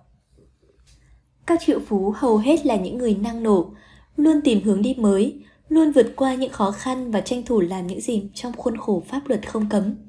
Trong những trường hợp này, chính quyền không cấm, họ nhanh tay tìm lối ra thay vì chờ đợi hay lùi bước. Một số triệu phú nói rằng họ thuộc nằm lòng bài học kinh doanh dựa trên tinh thần một câu ngạn ngữ. Trên kẻ biết đi có kẻ biết chạy, trên kẻ biết chạy có kẻ biết bay. Muốn kiếm tiền lớn, nhất định phải thành kẻ biết bay. Bàn tay lớn trong thị trường đầu tư là chính phủ. Thế nhưng chưa một lần nào thị trường đầu tư đi đúng theo chính sách của chính phủ. Vốn là nhà buôn xỉ lẻ các mặt hàng thiết bị, dụng cụ y khoa, Misuchon vừa bước vào tuổi 40. Suy nghĩ về lĩnh vực đầu tư bất động sản rất khác mọi người. Trong tủ sách gia đình của Min có đầy đủ mọi văn bản pháp luật của chính phủ, tài liệu báo cáo kiểm tra tình hình hoạt động của Quốc hội và hàng trăm bản đồ địa chính khác nhau. Trên bàn làm việc của Min là tấm bản đồ địa chính Hàn Quốc luôn được trải rộng. Đâu là lý do khiến Min bỏ ra nhiều thời gian và tiền bạc đầu tư vào kho tài liệu này? Cốt lõi của đầu tư thành công là thông tin và tài liệu. Nó cho bạn biết kho báu đang nằm ở đâu. Min kinh doanh bất động sản đã hơn 15 năm bằng nhiều chiến lược đầu tư khác nhau, từ đánh nhanh rút gọn cho đến những thương vụ kéo dài từ 5 đến 10 năm. Lúc nào bạn nên đầu tư ngắn hạn, lúc nào thì dài hạn, câu trả lời nằm ở các chủ trương, chính sách của chính phủ. Nhưng không phải bao giờ Min cũng đi theo các chính sách của chính phủ. Có trường hợp Min cười nhạo chính sách và làm ngược lại, và anh đã được lợi lớn. Tháng 8 năm 2005, Chính phủ Hàn Quốc ban hành một văn bản có tên gọi Đối sách bất động sản 31 tháng 8. Lúc đó, nếu là người đầu tư bình thường, thì Min đã nhanh chóng bán bất động sản của mình để giảm tối đa thiệt hại. Nhưng Min đã làm ngược lại, mua thêm nhiều bất động sản tốt với giá rẻ. Hãy tin vào phán đoán của bản thân hơn là chính sách của chính phủ. Những người chuyên kinh doanh bất động sản hiểu rất rõ quan hệ giữa chính sách của chính phủ và bất động sản. Với họ, có hai quan điểm rất khác biệt nhau về các chính sách này. Có người cho rằng có theo chính sách bất động sản của chính phủ mới có thể làm giàu được và họ thường xuyên cập nhật thông tin cần thiết cho việc đầu tư. Có một số khác chỉ lấy chính sách của chính phủ làm tài liệu tham khảo và quyết định đầu tư theo phán đoán của bản thân. Đó là những cao thủ trong giới đầu tư bất động sản. Những người giữ quan điểm như vậy hoàn toàn không vui cũng không buồn trước các chính sách của chính phủ. Kinh nghiệm đã qua giúp họ hiểu rằng khi tình hình kinh tế xấu đi thì các quy chế của chính phủ cũng không còn nữa. Từ ngày chính phủ Hàn Quốc được thành lập cho tới nay, không có đời tổng thống nào không đưa ra chính sách xóa bỏ nạn đầu cơ bất động sản. Nhưng trong hàng chục năm trời, hàng loạt chính sách xóa bỏ đầu cơ bất động sản vẫn tiếp tục được công bố. Điều đó phản ánh một thực tế là không một tổng thống nào kiểm soát được nạn đầu cơ bất động sản. Ở góc độ vĩ mô, chưa một lần nào thị trường bất động sản vận hành theo đúng chính sách của chính phủ. Bàn tay lớn của thị trường đầu tư chính là chính phủ. Nhiều chuyên gia bất động sản chọn lối đầu tư theo các chính sách của chính phủ, nhưng các triệu phú trẻ thường không tán đồng xu hướng này. Đối với họ, chính sách của chính phủ có liên quan mật thiết tới bất động sản, nhưng không phải lúc nào cũng khả thi. Bàn tay lớn tác động thị trường đầu tư chính là chính phủ. Các chính sách kiến thiết xây dựng, phát triển vùng miền của chính phủ tác động mạnh đến các dòng chảy vốn đầu tư. Các triệu phú trẻ thường không tán đồng xu hướng đầu tư theo các chính sách của chính phủ. Theo họ, chính sách của chính phủ có liên quan mật thiết tới bất động sản, nhưng không phải lúc nào cũng khả thi.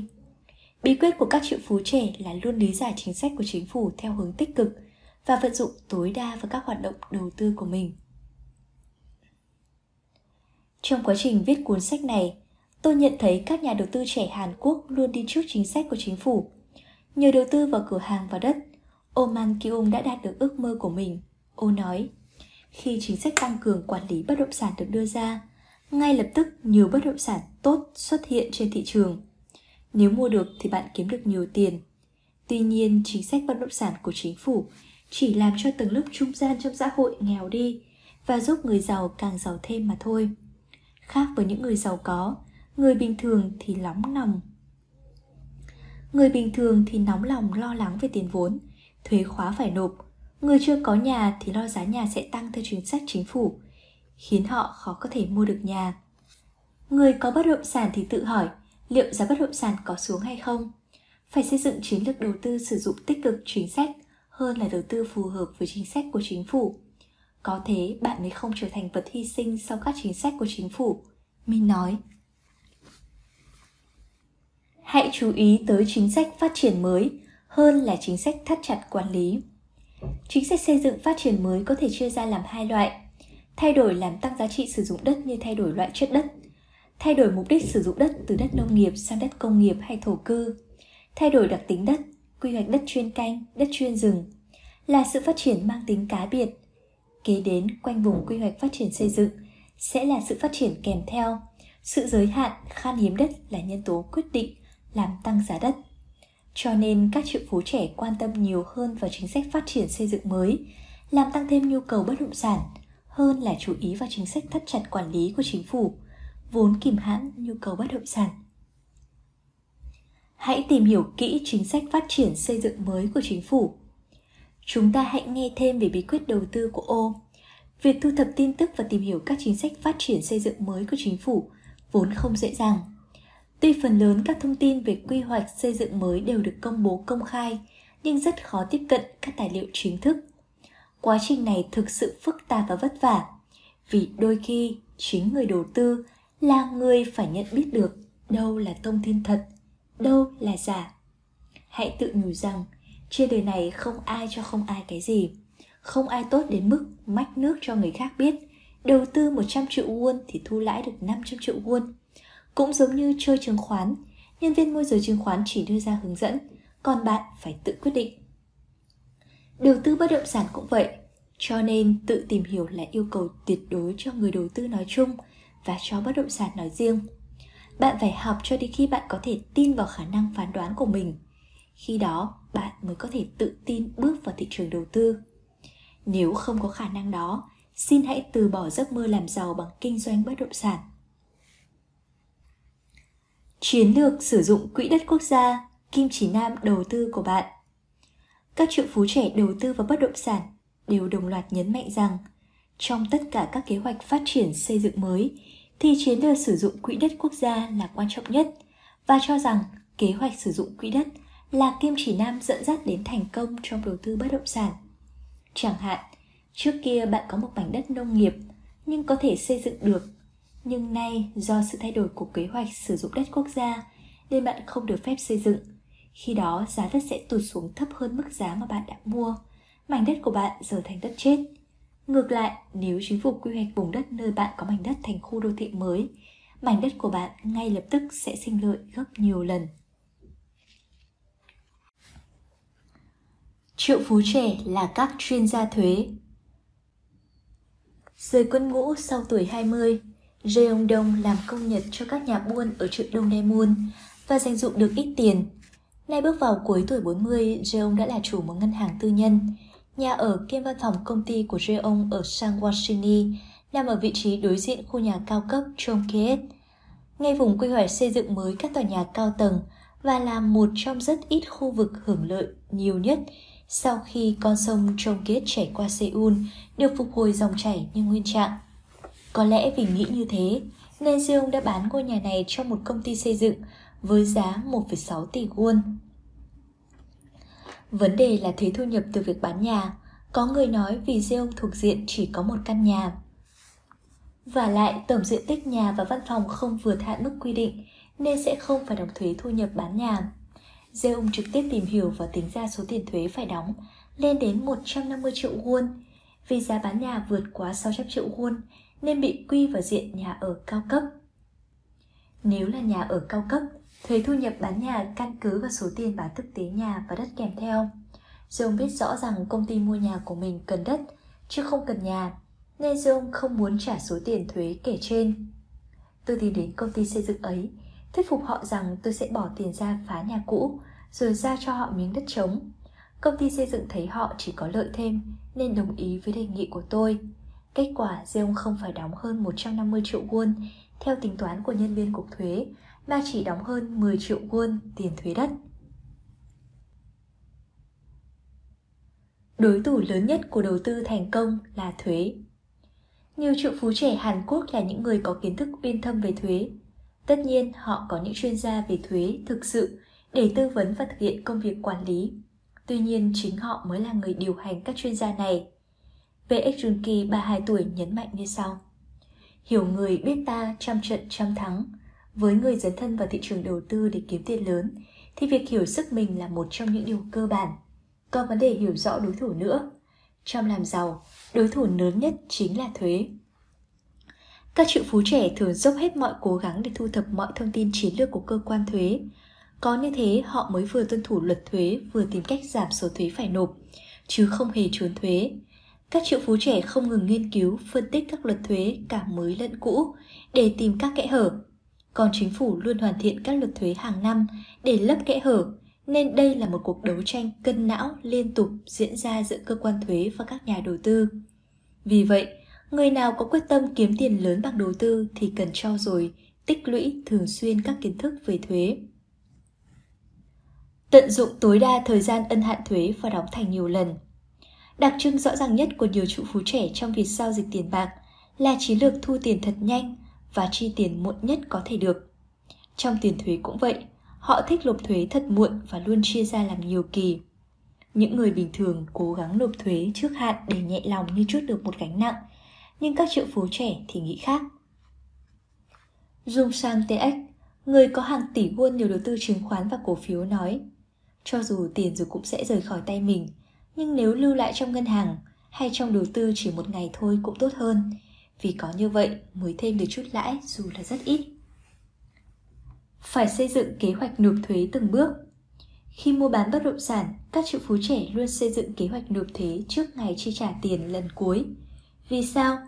Những người bình thường sau khi mua nhà mới tìm đến cục thuế hay nhân viên ngân hàng để hỏi về vấn đề thuế. Nhưng lúc đó cục thuế hay ngân hàng không giúp gì hơn được nữa Cần nhớ rằng khi một giao dịch hội đủ các điều kiện phải đóng thuế, thì nghĩa vụ nộp thuế tự động có hiệu lực. Cho nên biết ngày giờ đóng thuế là một trong những yếu tố rất quan trọng giúp tiết kiệm tiền thuế. Mỗi quốc gia có chính sách thuế khác nhau. Ở Hàn Quốc, căn cứ thông lệ và nguyên tắc thì thời kỳ nhận chuyển giao bất động sản khi mua và thời kỳ chuyển giao khi bán là ngày giao nhận khoản tiền cuối cùng. Cần chú ý rằng, Thời kỳ chuyển giao và thời kỳ giao nhận cũng là thời kỳ nghĩa vụ nộp thuế có hiệu lực, tức là ngày thanh toán khoản tiền cuối cùng, chứ không phải ngày đăng ký quyền sở hữu. Vì lý do trên, các triệu phú trẻ Hàn Quốc bao giờ cũng xây dựng kế hoạch nộp thuế một cách tỉ mỉ trước khi mua bán bất động sản. Nhất thiết phải học các quy định về thuế. Nhất thiết phải học pháp luật liên quan tới thuế là lời khuyên của nhiều triệu phú trẻ những người được coi là tiến sĩ thuế tại Hàn Quốc. Bằng cách đầu tư lâu dài vào bất động sản, Hyom Sanhe giờ đây nắm trong tay hàng ngàn tỷ won. Hyom nói về những luật thuế phải học như sau. Lấy tri thức luật pháp là nền tảng cơ bản. Quan trọng nhất là nghiên cứu thật kỹ các văn bản hướng dẫn thi hành các luật thuế.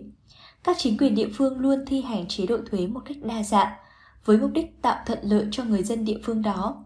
Nhất thiết phải học kỹ các luật thuế địa phương.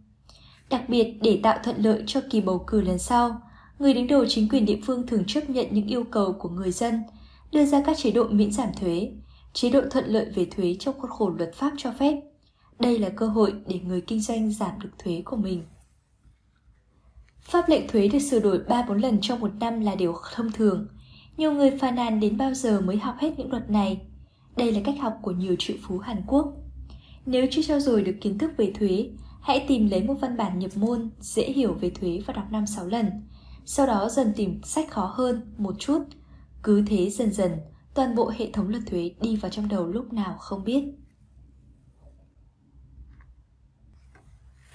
Trong đầu tư cổ phiếu, thưởng thức là chiến lược cao nhất. Trong mọi đầu tư, ngay thẳng là chiến lược tốt nhất, thưởng thức là chiến lược cao nhất. Kể từ sau năm 2000, cổ phiếu của các doanh nghiệp công nghệ thông tin bắt đầu làm trao đảo thị trường chứng khoán thế giới. Dù chỉ có 100.000 won, người ta cũng đổ xô đi mua cổ phiếu.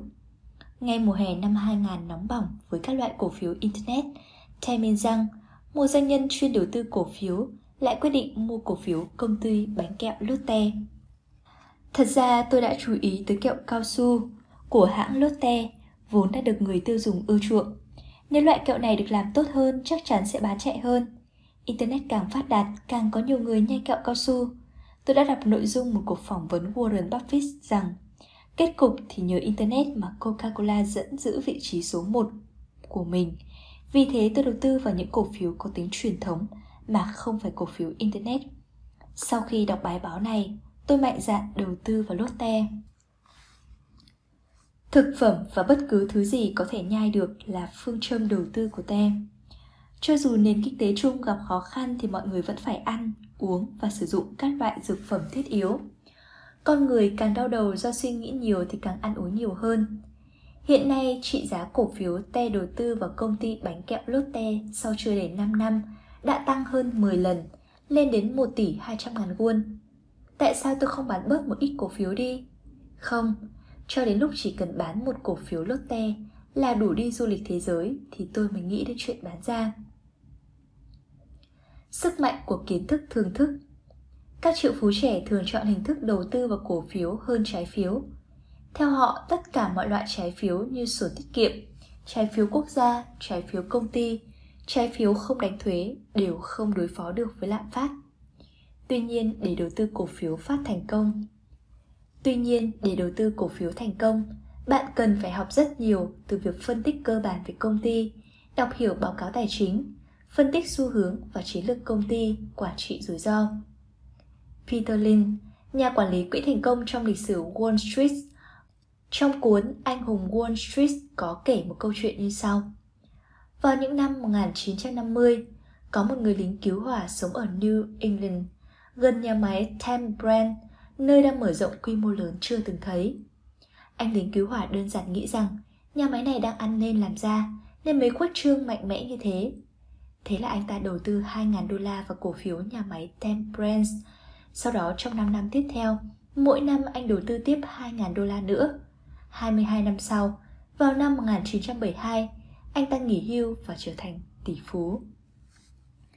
Sức mạnh của những suy luận mang tính thưởng thức như thế cũng phát huy tác dụng trong thị trường cổ phiếu ngày nay. Chẳng hạn, tại Hàn Quốc, khi nói về hàng điện tử thì người ta nghĩ ngay tới Samsung, mì ăn liền và Nongshim. Mua sắm là Synergy. Đó là những kiến thức thưởng thức giúp bạn định hướng và lựa chọn cổ phiếu để đầu tư. Triệu phú cổ phiếu sẽ là triệu phú bất động sản ở những người kiếm được nhiều tiền thông qua đầu tư cổ phiếu có một điểm chung nhất, con mắt sáng suốt trong việc lựa chọn tiền tệ hay bất động sản, Temi Giang tự hào nói. Kinh nghiệm của tôi rất đơn giản. Đầu tư vào khu căn hộ cao cấp nhất trong vùng đất đai đắt nhất sẽ có lợi nhất. Trong cùng khu vực, căn hộ nào lớn, ở vị trí giao thông thuận tiện hơn, thì giá cả tăng nhanh hơn. Ngay cả trong cùng một tòa nhà, tầng tốt hơn sẽ mang lại lợi ích đầu tư cao hơn. Từ đó cho thấy các triệu phú trẻ đã áp dụng chiến lược đầu tư bất động sản và đầu tư cổ phiếu. Cũng giống như đầu tư bất động sản, các triệu phú trẻ thích đầu tư vào cổ phiếu của các công ty tốt nhất, có giá đắt nhất. Tất nhiên trong thời gian ngắn, đây đó cũng có hiện tượng tăng giá đột biến của một vài loại cổ phiếu. Nhưng các triệu phú trẻ luôn tránh đầu tư vào các loại cổ phiếu bong bóng như thế. Triệu phú Kamazang nói, Ta hãy nhớ lại câu chuyện của Warren Buffett cuối năm 1950 khi mới bước chân vào đầu tư cổ phiếu, ông đã hiểu ra sự thật rằng việc mua cổ phiếu rẻ sẽ dẫn tới nhiều rủi ro. Các cổ phiếu rẻ thường là cổ phiếu của các công ty đứng trước nguy cơ phá sản hoặc tài sản của họ đang vơi dần đi. Nên ông bắt đầu quan tâm tới cổ phiếu của các công ty có triển vọng. Ông tránh được thua lỗ vì đã đầu tư vào cổ phiếu tốt. Để đầu tư vào cổ phiếu của một công ty nào đó, bạn cần lưu ý các điểm sau. Thứ nhất, Công ty đó thuộc ngành công nghiệp phát triển, chiếm thị phần cao và đang giữ vị trí đầu ngành. Thứ hai, công ty đó phải có thương hiệu mạnh, sản phẩm gây được sự tín nhiệm lớn đối với người tiêu dùng. Thứ ba, công ty đó phải có thực chất, có người lãnh đạo và đội ngũ quản lý tài năng. Cần cân nhắc tỷ lệ giữa đầu tư phân tán và đầu tư tập trung Phần lớn các triệu phú trẻ đều hiểu rõ nguyên tắc phân tán rủi ro trong đầu tư. Không đựng tất cả trứng trong một cái rổ, là chuyên gia về đầu tư phân tán, John Templeton cho rằng đầu tư phân tán không có nghĩa là phân tán tiền vốn và cổ phiếu của các công ty trong nhiều ngành nghề khác nhau. Và nếu sử dụng chiến lược đầu tư phân tán thì có thể bảo đảm mức an toàn cao. Tuy nhiên, nhiều triệu phú trẻ vẫn tán thành nguyên tắc đầu tư tập trung. Nhà đầu tư tập trung Warren Buffett nói, đầu tư quá phân tán không phải là một chiến lược hiệu quả. Đối tượng đầu tư của chúng tôi là các công ty tốt. Có người lắp một lúc nhiều điện thoại để thường xuyên nghe, gọi và dán mắt vào bảng giá cổ phiếu. Dù bạn có ba đầu sáu tay cũng không kham hết được từng ấy việc. Chúng tôi suy nghĩ và hành động hoàn toàn khác với số đông. Trên thực tế, Warren Buffett đầu tư tập trung vào khoảng 10 loại cổ phiếu. Ông chịu ảnh hưởng sâu bởi phương thức đầu tư của nhà kinh tế học những năm 30, đồng thời là nhà đầu tư xuất sắc Keynes. Như vậy, bỏ tất cả trứng vào một rổ hay nhiều rổ không phải là căn cứ vào số lượng chủng loại đầu tư. Vấn đề là năng lực phán đoán của bạn vào điểm mạnh, yếu của từng nguyên tắc. Warren Buffett nói, nếu hiểu rõ từng chủng loại đầu tư thì đầu tư tập trung sẽ mang lại hiệu quả cao. Còn suy nghĩ cho rằng đầu tư phân tán vào các chủng loại mà mình chưa hiểu rõ sẽ hạn chế được rủi ro là một suy nghĩ sai. Nhìn chung, các triệu phú trẻ thiên về hướng chọn cổ phiếu tốt và tập trung đầu tư. Một số khác thì chọn giải pháp điều chỉnh có hiệu quả cả hai nguyên tắc đầu tư này. Hãy mạnh dạn đầu tư vào cổ phiếu tốt. Nếu giá cổ phiếu bạn đang nắm trong tay hạ xuống 8 đến 10% thì nên bán ngay để giảm tổn thất. Nếu giá cổ phiếu tăng lên 2 lần thì tôi bán ngay. Sau 2 năm mua vào tôi mới tính đến chuyện bán cổ phiếu ra. Theo tỷ phú Kim Jin Jong-in, tác giả của những lời khuyên trên không phải là một nhà đầu tư chứng khoán thực thụ, Kim nói. Nếu bạn không thể bình chân như vậy khi giá cổ phiếu tụt xuống chỉ còn 50%, thì ngay từ đầu bạn đừng nghĩ tới chuyện đầu tư chứng khoán. Đối với các nhà đầu tư cổ phiếu chuyên nghiệp, họ không kiếm tiền nhờ ở sự chênh lệch giữa giá mua và giá bán. Họ kiếm tiền thông qua việc sở hữu cổ phiếu. Chẳng hạn, họ chỉ tập trung vào các cổ phiếu tốt, có mức sinh lợi cao và sự ổn định lớn, còn gọi là cổ phiếu blue chip. Họ không mua vào, bán ra mà mua để tích lũy. Họ muốn sở hữu cổ phiếu càng lâu càng tốt, có khi suốt đời, để hưởng thụ thành quả của nó. Là người rất được kính trọng, nhà quản lý quỹ xuất sắc nhất tại Wall Street, Peter Lynn nói, so với người mua vào bán ra cổ phiếu, người mua và giữ cổ phiếu sẽ hưởng được lợi nhiều hơn. Vậy các triệu phú trẻ Hàn Quốc có bán ra các cổ phiếu do họ sở hữu không? Và bán ra vào lúc nào? Họ chỉ bán cổ phiếu ra thị trường khi tình hình bên trong của một công ty tiếp tục trở nên xấu đi. Bằng ngược lại, dù giá cổ phiếu tăng lên hay giảm xuống 50%, thì họ cũng tiếp tục sở hữu cổ phiếu đó. Triệu phú Seon Dong Won giải thích, nếu đầu tư cổ phiếu bằng tiền nhà rỗi, thì bạn có thể giữ cổ phiếu ấy lâu dài. Đồng tiền đó sẽ mang lại cho bạn giá trị của thời gian, và thời gian ắt hẳn sẽ giúp bạn tạo ra nhiều của cải hơn. Lịch sử hàng trăm năm đầu tư cổ phiếu châu Âu, Mỹ và hàng chục năm ở Hàn Quốc cũng đã minh chứng cho điều đó. 5 nguyên tắc chọn cổ phiếu tốt nhất. Hãy tìm kiếm các loại cổ phiếu có khả năng lên giá hơn 3 lần. Sau những thành công vang dội và thất bại thảm hại trong đầu tư cổ phiếu, ở tuổi 43, Kim Ki Jong Min mới chuyển sang đầu tư gián tiếp. Sớm ký thừa công việc kinh doanh thời trang của hãng nổi tiếng thế giới từ người cha, Kim đã tích lũy được một lượng tài sản lớn từ trước khi đến tuổi 30. Đầu năm 2000 khi đang ở Mỹ, Kim nghe tin cổ phiếu Internet trong nước tăng giá mạnh nên vội vã về nước và tung một số tiền lớn đầu tư vào loại cổ phiếu này. Kim hồi tưởng. Công việc kinh doanh thuận lợi nên tôi trở nên dễ dãi trong việc kiếm tiền. Tôi bám theo cổ phiếu Internet bằng cả các giao dịch trả tiền sau. Kết quả là tôi chịu thất bại thảm hại. Lần đầu tiên trong đời Kim đã thầm thía thế nào là trắng tay. Bị tổn thương tinh thần, nhưng Kim không khuất phục anh tìm tòi và cuối cùng chọn cách đầu tư vào các quỹ. Kim quyết tâm dù mất 30 năm cũng phải kiếm bằng đủ số tiền đã mất trong 3 năm qua đầu tư vào cổ phiếu. Nhưng kết quả đến nhanh ngoài mong đợi của Kim. Sau mùa hè 2004, giá cổ phiếu bắt đầu tăng trở lại và lên đến mức cao nhất vào năm 2005. Cổ tức của Kim tăng vọt và sau 3 năm đầu tư vào quỹ, Kim đã kiếm được một khoản lợi nhuận nhiều hơn số tiền đã mất trong 3 năm qua đầu tư vào cổ phiếu Internet. Đầu tư cổ phiếu là hình thức đầu tư thu hút rất đông quảng đại quần chúng ở các nhu cầu phát triển. Lời khuyên của các triệu phú trẻ Hàn Quốc chính là nếu thực sự quan tâm đến cổ phiếu và cam kết dành đủ thời gian cho việc đầu tư cổ phiếu thì hãy chọn cách đầu tư trực tiếp để nhận được lợi ích cao hơn so với đầu tư gián tiếp. Tuy nhiên, so với đầu tư gián tiếp qua các quỹ thì đầu tư trực tiếp thường đi kèm nhiều rủi ro. Kim giải thích.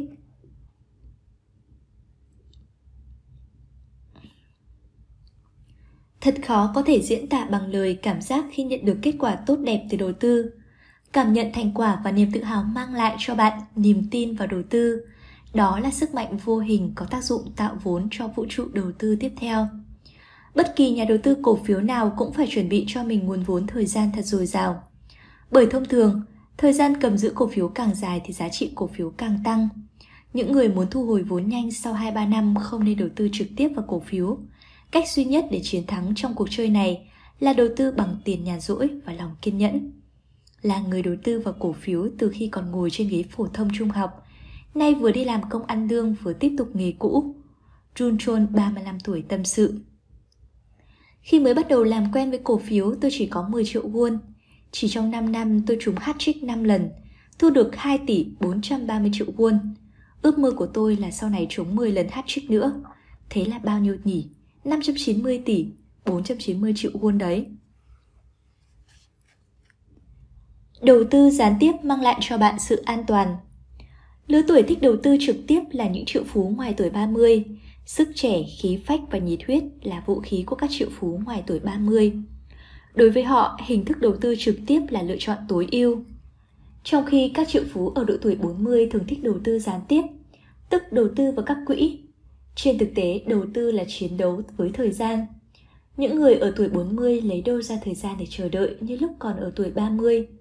Thiếu thời gian, khả năng tập trung cũng kém đi và tinh thần mạo hiểm cũng không còn mạnh mẽ như trước.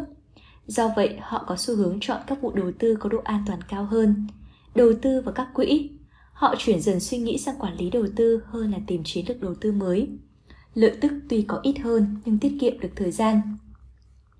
Khi lựa chọn sản phẩm đầu tư, các triệu phú trẻ thường đặt các tiêu chí sau. Thứ nhất, phải cảnh giác và kiểm tra kỹ mọi thông tin trước khi mua cổ phiếu qua các quỹ môi giới đầu tư. Các nhà môi giới quỹ được trả tiền hoa hồng trên doanh số mà họ môi giới được, nên họ thiên về lợi ích của chính họ và của công ty phát hành cổ phiếu hơn là vì lợi ích của khách hàng. Thứ hai, cần xem xét cẩn thận giá trị thực hiện của cổ phiếu trong quá khứ, chứ không phải giá trị hiện hành. Chọn một sản phẩm đầu tư thích hợp cũng khó như chọn người bạn đời. Bạn cần có đầy đủ thông tin về thương phẩm đó. Ở đây các bạn cần chú ý xác minh xem người quản lý quỹ đầu tư lúc đó có đương nhiệm hay không và sự chênh lệch cổ tức hàng năm không quá cách biệt. Ví dụ, giả sử quỹ A một năm nào đó có mức lãi tới 100%, nhưng năm sau tụt xuống âm 50% lỗ, còn quỹ B có mức lãi tương ứng là 10% và 0%. Khi đó, các triệu phú trẻ sẽ chọn đầu tư vào quỹ B, vì về lâu dài, quỹ B ổn định và có lãi lớn hơn. Thứ ba, không chạy theo các quỹ đầu tư có lãi suất cao hơn. Các triệu phú trẻ thường lựa chọn quỹ bảo đảm được lãi suất sấp xỉ lãi suất bình quân – điển hình là sản phẩm quỹ index. Thứ tư, nếu muốn đầu tư lâu dài, hãy bỏ qua quỹ hỗn hợp giữa trái phiếu và cổ phiếu. Bạn nên chọn quỹ cổ phiếu thuần túy. Hàng chục năm qua, lãi suất cổ phiếu luôn cao hơn lãi suất trái phiếu và trong tương lai vẫn sẽ như thế. Cho nên có khả năng bạn đang bỏ qua nhiều cơ hội lớn nếu không chọn mua cổ phiếu từ các quỹ. Thứ năm, không liên tục thay đổi quỹ đầu tư. Gần đây nhiều người có xu hướng chạy theo các quỹ có lãi suất cao nhất, nên kết quả là họ thường xuyên thay đổi quỹ đầu tư. Nhưng cho dù quỹ đó có lãi suất cao nhất trong năm nay, thì sang năm sau có khả năng nó không mang lại kết quả tương tự. Hãy chọn một quỹ có thực lực tốt nhất và kiên quyết giữ vững chiến lược đầu tư của mình.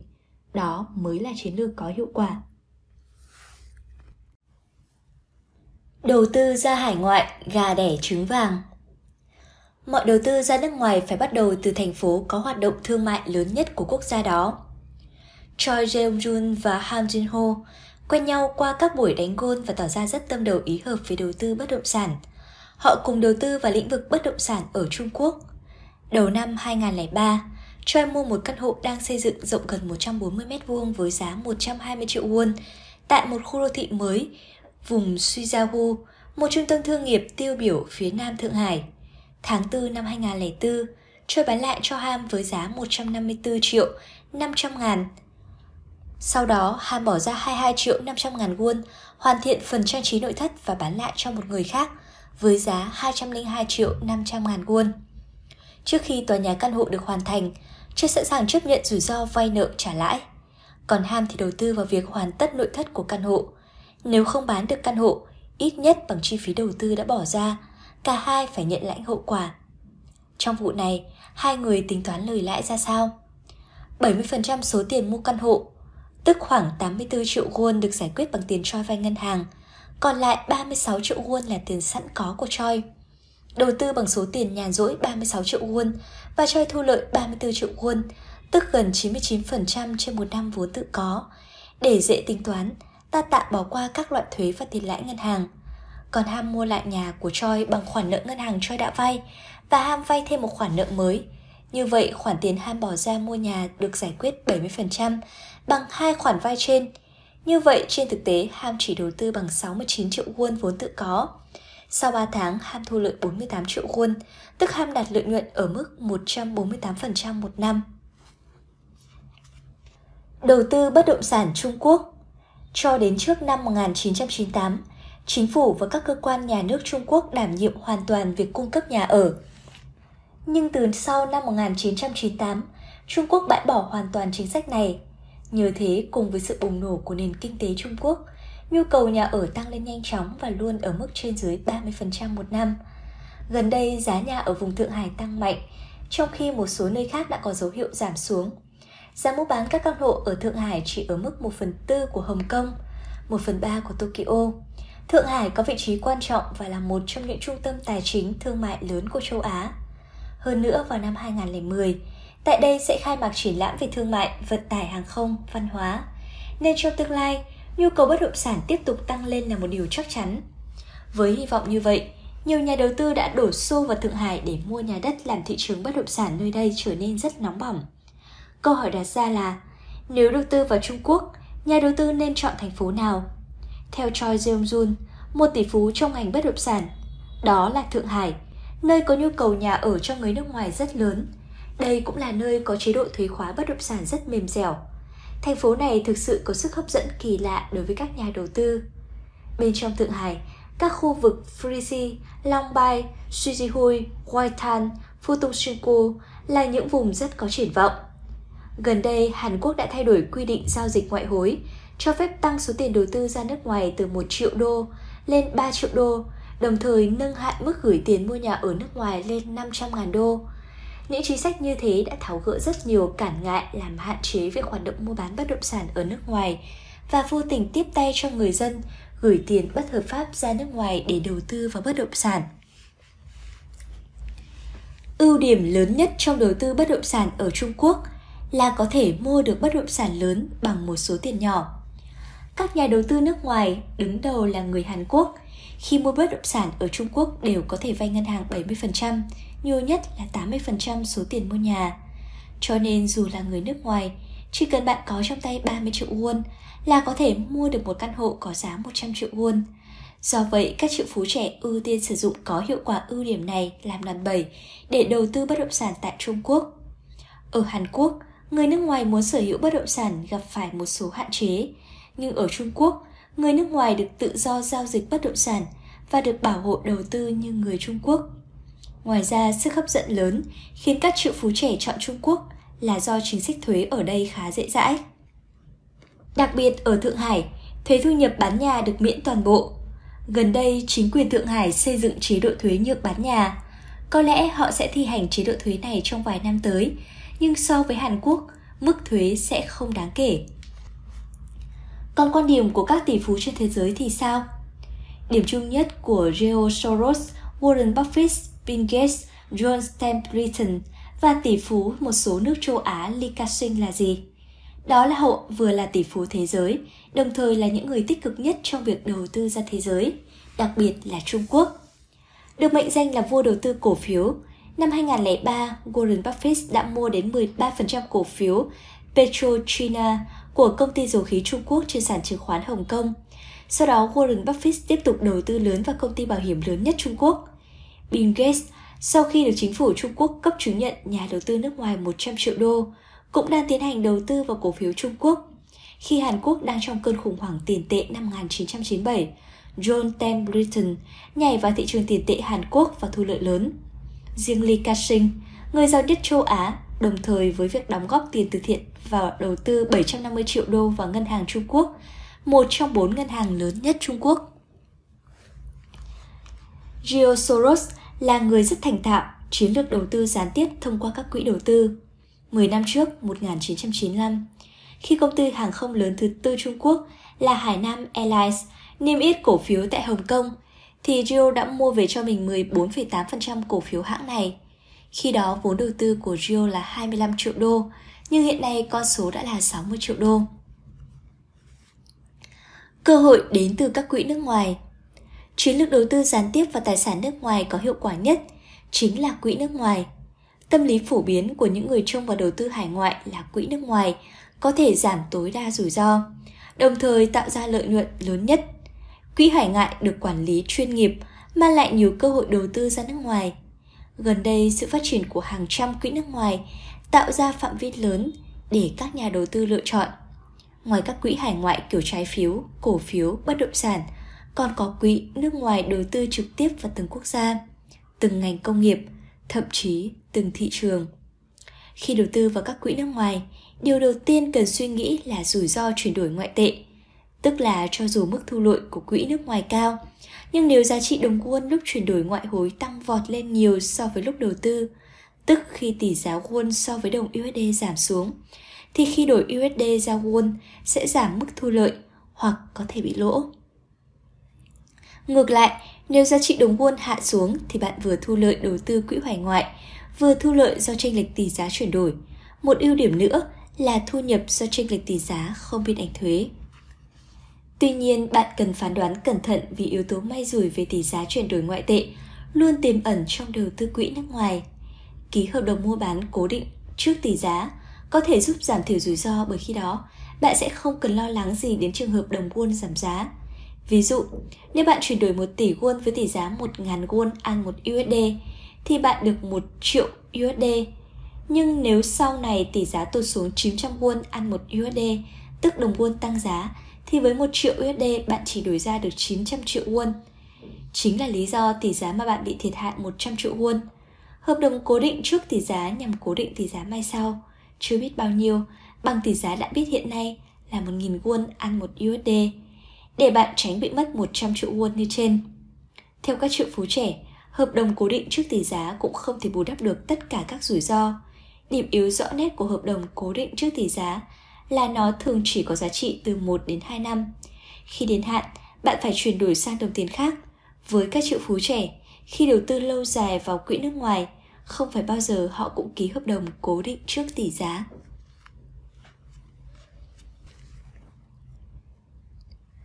Chú ý phân tán rủi ro khi đầu tư cổ phiếu. Nếu chỉ nhắm vào các xí nghiệp Hàn Quốc thì bạn đã bỏ lỡ thời cơ đầu tư vào các tập đoàn tầm cỡ trên thế giới. Seong Manki từng mua 20.000 cổ phiếu của công ty xây dựng trung tâm thương mại Rukatri của Thượng Hải với giá mỗi cổ phiếu là 0,32 USD, tương đương 7 triệu 680 ngàn won cho 20.000 cổ phiếu. Sau đó, Seong tiếp tục đầu tư vào cổ phiếu của công ty phát triển công cụ Thượng Hải – và công ty Mankawa.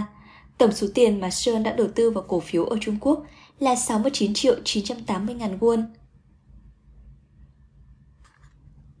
Sau 3 năm giữ cổ phiếu, Sơn bán toàn bộ vào năm 2001 và thu được cả vốn lẫn lời là 584 triệu 450 ngàn won.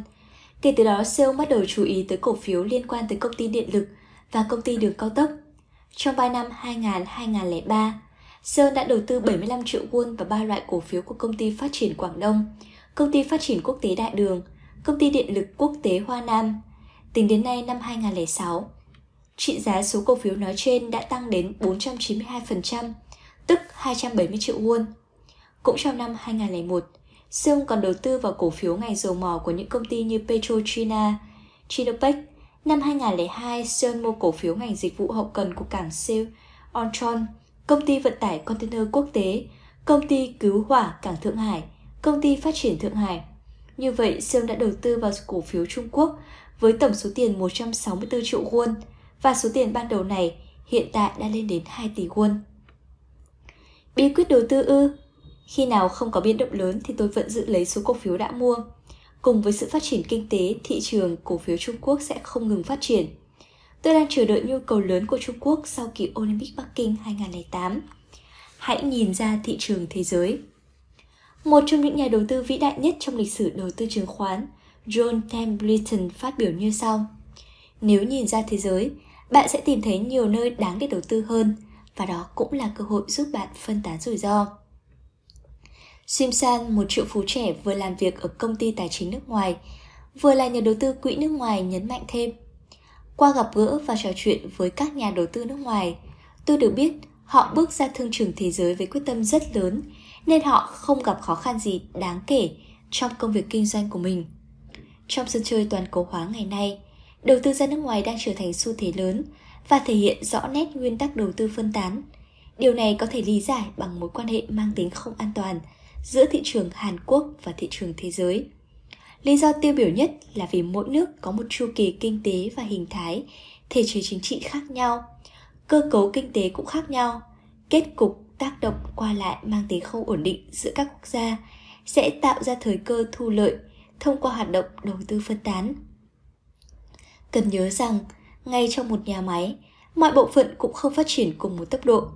Tương tự trong một quốc gia, trong mọi ngành công nghiệp cũng không có sự phồn thịnh đồng đều. Nếu cứ bám lấy thị trường trong nước, chúng ta sẽ bỏ lỡ cơ hội đầu tư vào các công ty phát triển trên thế giới. 100 năm trước, để tạo ảnh hưởng đến kinh tế thế giới, cần phải có một thời gian nhất định. Nhưng giờ đây, tốc độ thông tin trở nên hữu dụng hơn bao giờ hết. Internet có thể đem đến toàn cảnh thị trường toàn thế giới và nhận ra những biến động nhỏ nhất trên thị trường.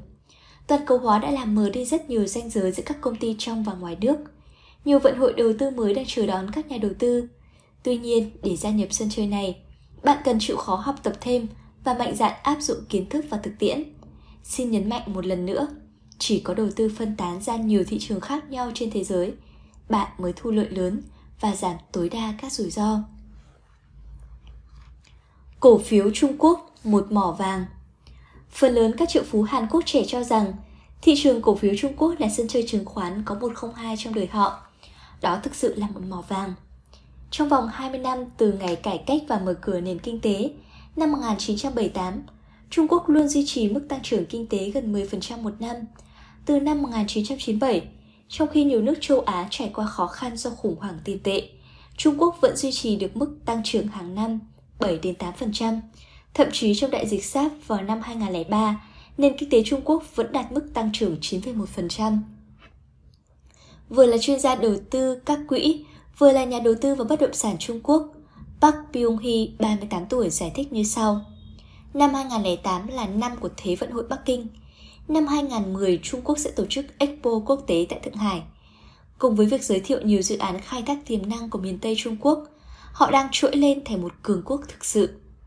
Để tham khảo, sau khi chủ trì Olympic Tokyo 1964, trong 7 năm liền, sau đó Nhật Bản luôn duy trì mức tăng trưởng GDP hàng năm 10%, còn ở Hàn Quốc, sau Olympic Seoul 1988, tăng trưởng GDP đạt đến 9% một năm trong 7 năm liên tục. Như thế, bạn dễ dàng biết được một kỳ Olympic đã gia tốc hóa kinh tế một nước đến mức nào. Ở Hàn Quốc, ngay trước kỳ Olympic, chỉ số điểm chung thị trường chứng khoán Seoul là 671 điểm. Sau ngày bế mạc, chỉ số này tăng lên liên tục trong 6 tháng và bắt đầu vượt quá 1.000 điểm vào tháng 3 năm 1989. Ở Nhật Bản, sau Olympic 1964, giá cổ phiếu tăng vọt lên 250%. Chắc chắn hiệu ứng tương tự cũng sẽ xảy ra ở Trung Quốc lần này. Hãy đầu tư vào Trung Quốc trước Thế vận hội Bắc Kinh Cổ phiếu Trung Quốc chia làm 3 nhóm, nhóm A, nhóm B và nhóm H. Cổ phiếu A và B là cổ phiếu của các xí nghiệp thuộc Trung Quốc đại lục. Cổ phiếu A chỉ giao dịch bằng đồng nhân dân tệ nên về nguyên tắc, chỉ có người Trung Quốc mới có thể đầu tư vào cổ phiếu A. Ngược lại, cổ phiếu B chỉ giao dịch bằng đô la Mỹ và bằng đô la Hồng Kông, nên về nguyên tắc, chỉ có người nước ngoài mới có thể đầu tư vào cổ phiếu B. Tuy là một nhân viên bình thường, nhưng Im Tae-chan được mệnh danh là vua đầu tư cổ phiếu Trung Quốc. Im nói, trong 5 năm trở lại đây, thị trường cổ phiếu Trung Quốc trải qua hai lần tăng vọt giá. Giá cổ phiếu B thị trường nội địa Trung Quốc tăng vọt vào năm 2000-2001, sau đó cổ phiếu H tăng vọt vào năm 2003. Sau hai lần tăng vọt, hiện nay thị trường cổ phiếu Trung Quốc đang rất trì trệ. Trước khi xảy ra động đất lớn, thường có những cơn địa chấn nhỏ. Cũng giống như thế, hai lần tăng giá nhảy vọt của cổ phiếu Trung Quốc trong 5 năm qua là dấu hiệu tăng giá của cổ phiếu sau kỳ Olympic năm 2008 sắp đến.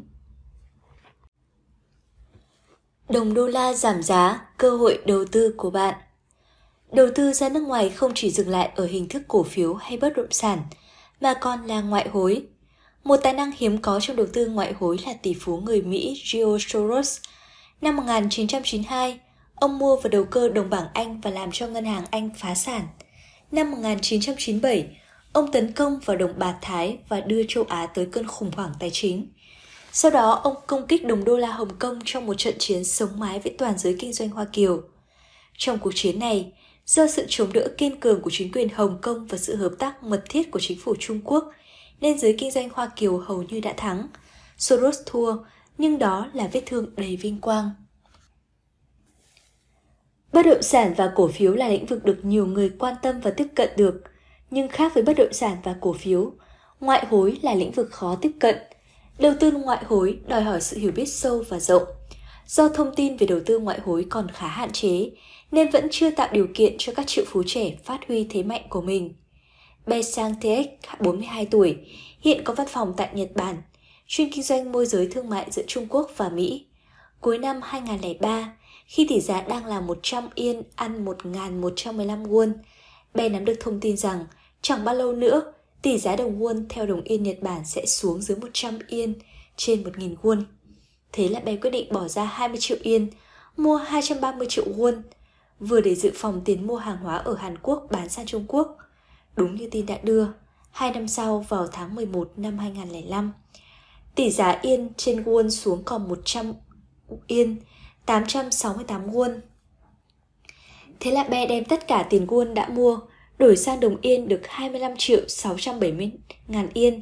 Trong 2 năm, Be thu lợi gần 28%. Không những Be đầu tư tiền won để đối phó với sự giảm giá của đồng yên, mà còn vay nợ bằng đồng yên để đối phó với đồng won. Cụ thể là năm 2003, Be đã vay tiền yên tại Hàn Quốc tương đương 200 triệu won với mức lãi 2% một năm, tức khoảng 17 triệu 930 ngàn yên. Cũng tháng 11 năm 2005, với tỷ giá lúc đó để trả 17 triệu 930 ngàn yên đã vay, chỉ cần gần khoảng 156 triệu won, chênh lệch tiền vốn đầu tư và thu vào là 44 triệu won. Đầu tư không thể đi ngược xu thế đồng đô la giảm giá. Khác với các nhà đầu tư truyền thống, các triệu phú trẻ rất quan tâm đến thị trường ngoại hối. Triệu phú Seok Junjang 39 tuổi giải thích như sau. Tôi bắt đầu tư vào thị trường ngoại hối từ cơn khủng hoảng tài chính IMF năm 1997. Tôi nhận thức sâu sắc rằng ngoại hối có thể đem đến những cơ hội rất lớn nếu chúng ta biết tận dụng nó. Từ sau năm 1970, đồng đô la Mỹ tụt giá còn 80% giá trị của chính nó vào đầu thế kỷ 20. Vì lý do này, nhiều người cho rằng vì các đồng tiền mạnh khác lớn mạnh hơn nhiều so với đồng đô la Mỹ. Triệu phú Kim Jong-un 37 tuổi nói, cho dù thị trường chứng khoán Mỹ khả quan hơn hay xa vào khủng hoảng, thì giá trị đồng đô la Mỹ vẫn đã và đang hạ giá. Tuy nhiên, việc mất giá của đồng đô la không có liên quan gì đến tình hình thị trường trong nước Mỹ. Kết cục là các nhà đầu tư tập thể hay cá nhân Mỹ dồn một khoản tiền lớn đầu tư ra thị trường nước ngoài chứ không phải nội địa Mỹ. Bởi vì nếu họ cứ giữ mãi đồng đô la trong nước Mỹ thì tiền vốn của họ không tăng mà chỉ giảm dần. Nắm được xu thế đầu tư chắc chắn sẽ thành công. Các tiến bộ khoa học kỹ thuật trong 100 năm qua đã làm thay đổi căn bản cả thế giới và tạo nên những xu thế mới. Các triệu phú trẻ luôn quan tâm đến các xu thế này và áp dụng rất hiệu quả vào chiến lược đầu tư của họ. Những năm 1950 ở Mỹ, trò chơi con quay, hula hoop vừa mới xuất hiện đã tạo nên một loạt thay đổi trên thị trường trò chơi trẻ em. Không những thế, con quay còn ảnh hưởng đến cả ngành thể thao, âm nhạc, ca múa và dĩ nhiên có cả ngành công nghiệp nhựa. Lúc đó các nhà đầu tư nghĩ rằng hula hoop chỉ là thời trang nhất thời nên đầu tư ngắn hạn vào công ty trò chơi. Nhưng về sau, hula hoop không chỉ là ngành kinh doanh nhất thời mà trở thành một xu thế kéo dài mãi mãi. Cho nên những người đầu tư vào ngành công nghiệp nhựa, ngay cả sau khi hấp dẫn của hula hoop kết thúc, họ vẫn còn thu lợi lớn. Đánh giá chính xác các xu thế đầu tư cũng giống như bạn đang đi tàu hỏa. Bạn ngồi một chiếc ghế cho đến khi bạn đến ga cuối cùng. Nếu bạn xuống tàu nửa đường thì món lợi đầu tư lớn sẽ theo con tàu đi mất. Sự thay đổi của giá trị đồng tiền có ảnh hưởng rất lớn đến tài sản. Việc lên giá hay xuống giá của đồng tiền gây ảnh hưởng sâu rộng và rất lớn đến tài sản của bạn. Sau đây là một ví dụ liên quan tới sự giảm giá trị của đồng đô la Mỹ. Một nhà đầu tư Mỹ và một nhà đầu tư Nhật cùng đứng trước một tòa nhà ở Mỹ. Chủ tòa nhà nói với hai nhà đầu tư rằng ông ta bán tòa nhà đó với giá là 30 triệu đô la. Vào năm 1970, hai nhà đầu tư từng đến xem ngôi nhà này khi nó được kêu giá 10 triệu đô. 36 năm sau, tức năm 2006, tòa nhà này lên giá gấp 3 lần với nhà đầu tư Mỹ thì tòa nhà này có giá không rẻ và không có sức hấp dẫn. Nhưng nhà đầu tư Nhật có suy nghĩ hoàn toàn khác hẳn. Năm 1970, khi tòa nhà có giá 10 triệu đô la Mỹ thì nhà đầu tư Nhật phải bỏ ra đến 3 tỷ 570 triệu yên mới có được tòa nhà. Hiện tại thì sao?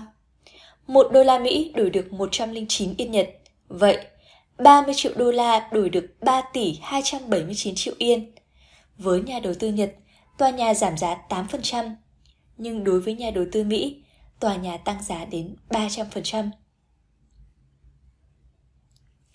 Từ năm 1970 trở về sau, so với đồng tiền các nước như franc Thụy Sĩ, franc Pháp, Kron Coron, Đan Mạch, giá trị đồng đô la Mỹ tiếp tục giảm xuống. Sự thay đổi giá trị của các loại ngoại tệ có ảnh hưởng rất lớn đến tài sản là như thế. Sức mạnh của đầu tư ngoại tệ Cùng với sự mất giá của đồng đô la Mỹ, một đồng tiền khác đang được chú ý chính là đồng nhân dân tệ. Đặc điểm của đồng nhân dân tệ là nó có tỷ giá cố định so với đồng đô la Mỹ.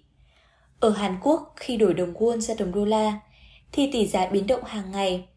Sự thay đổi tỷ giá đó có sự can thiệp của Ngân hàng Trung ương Hàn Quốc.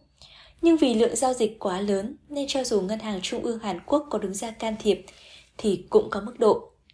Thực ra tỷ giá giữa đồng nhân dân tệ so với đồng đô la Mỹ cũng không phải là cố định tuyệt đối. Nó cũng thay đổi nhưng biên độ dao động không lớn do có sự điều tiết của Ngân hàng Trung ương Trung Quốc.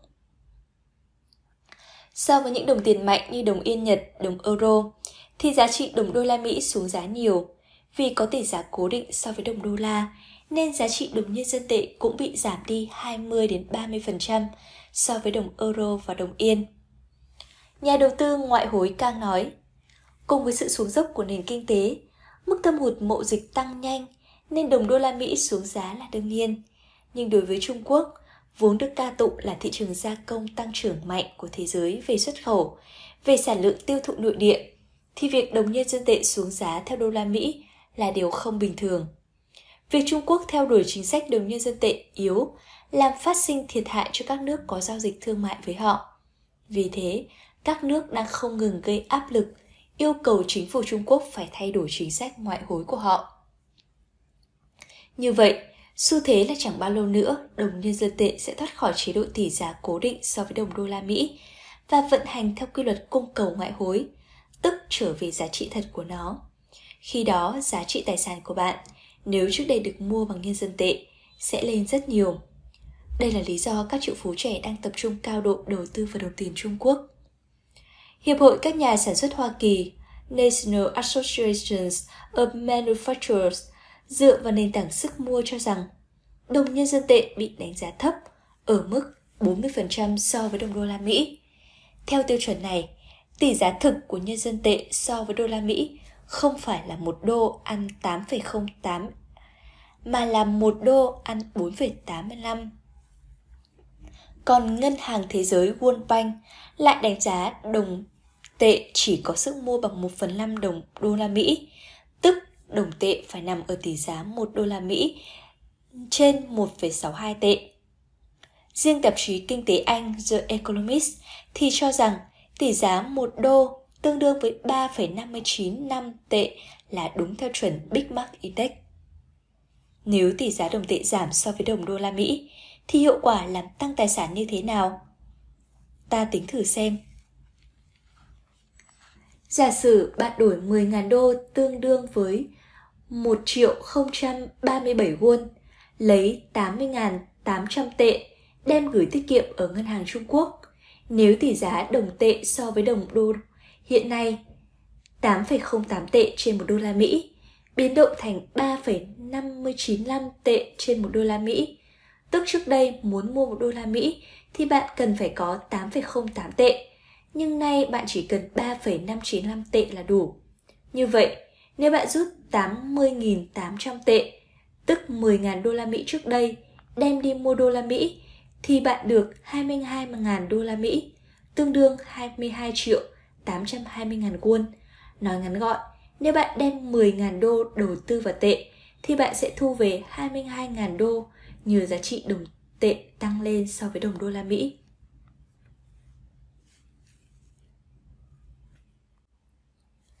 Triết lý thành công trên thương trường Ngoài thực lực, bạn cần có con át chủ bài. Đó chính là chìa khóa đi đến thành công. Tốt nghiệp đại học ở Hàn Quốc, học và lấy bằng MBA ở Nhật và Hồng Kông. Hiện tại Kim Yong Kuk, giữa tuổi 30, đang làm trưởng đại diện khu vực Đông Nam Á của một công ty tư vấn đầu tư nước ngoài. Thời điểm 2005, Kim điều hành một quỹ đầu tư trị giá 420 tỷ won và hưởng lương 1 triệu 700 ngàn đô la Mỹ một năm. Nếu tính cả thu nhập kiếm thêm từ đầu tư trực tiếp của cá nhân Kim, thì anh có tổng thu nhập hàng năm lên tới 2 tỷ 500 triệu won. Kim nói, thỉnh thoảng tôi được mời thỉnh giảng các khóa về đầu tư. Những người học thấy tôi còn trẻ, nên có vẻ hoài nghi. Nhưng khi tôi tâm sự với họ rằng tôi kiếm tiền nhiều hơn 3 lần lương trung bình năm của các giám đốc điều hành, thì họ tròn mắt nhìn tôi và có phần tin tưởng hơn. Chỉ trong 10 năm làm việc, bằng sự cần mẫn và chuyên tâm trau dồi năng lực bản thân mà Kim đã đạt tới vị trí như thế. Có thể xem cần mẫn và năng lực là những yếu tố cơ bản để làm giàu. Nhưng để có được khoản tài sản đó, ngoài dòng máu nóng, Kim còn có dòng máu lạnh. Trong người anh ta, Kim có nụ cười thân thiện, giọng nói nhỏ nhẹ như giáo viên, gương mặt không hề có một vết nhăn thể hiện sự căng thẳng thường trực thường thấy ở các doanh nhân. Tuy nhiên, trên thương trường, anh có thể trở thành người máu lạnh bất cứ lúc nào. Kim quan liệu, Nếu một nhà kinh doanh từ bỏ thương trường, thì suốt đời anh ta chỉ là một người làm công ăn lương mà thôi. Trên thương trường nếu bị đánh má trái, thì anh phải đánh trả bằng được má phải đối phương. Khi được hỏi về bài học hàng ngày của mình, Kim đáp Tôi nhớ Bismarck, người xây dựng nền tảng đế quốc Đức từng nói rằng Người đàn ông muốn làm được việc lớn phải có đủ tính cách của cả hai thái cực. Với người lương thiện bạn phải lương thiện hết mức. Ngược lại, bạn phải thật quyết liệt. Đó là triết lý sống của tôi. Không có khả năng làm kinh tế là điều tồi tệ. Người đã lên tới ngưỡng tự do về tài chính thì không cần phải cạnh tranh.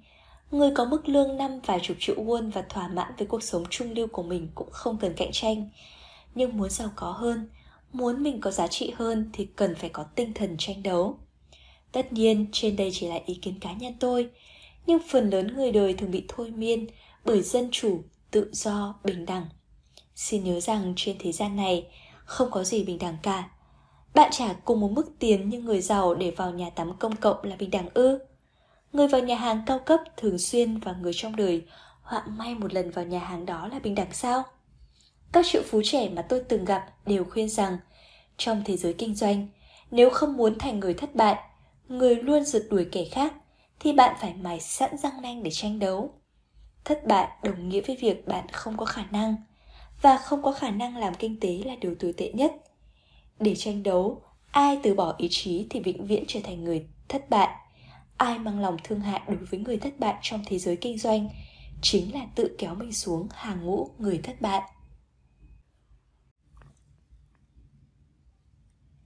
Người dẫn đường vĩ đại Ai thu được tri thức từ những cái nhìn thấy, trí tuệ từ những cái không nhìn thấy, thì người đó đủ điều kiện để trở thành triệu phú. Là cao thủ đấu giá bất động sản, Kim Hee-jang-ta 40 tuổi, triệu phú từ hai bàn tay trắng có ngôi biệt thự trị giá hơn 4 tỷ won ở Samsung, quận Cang Nam.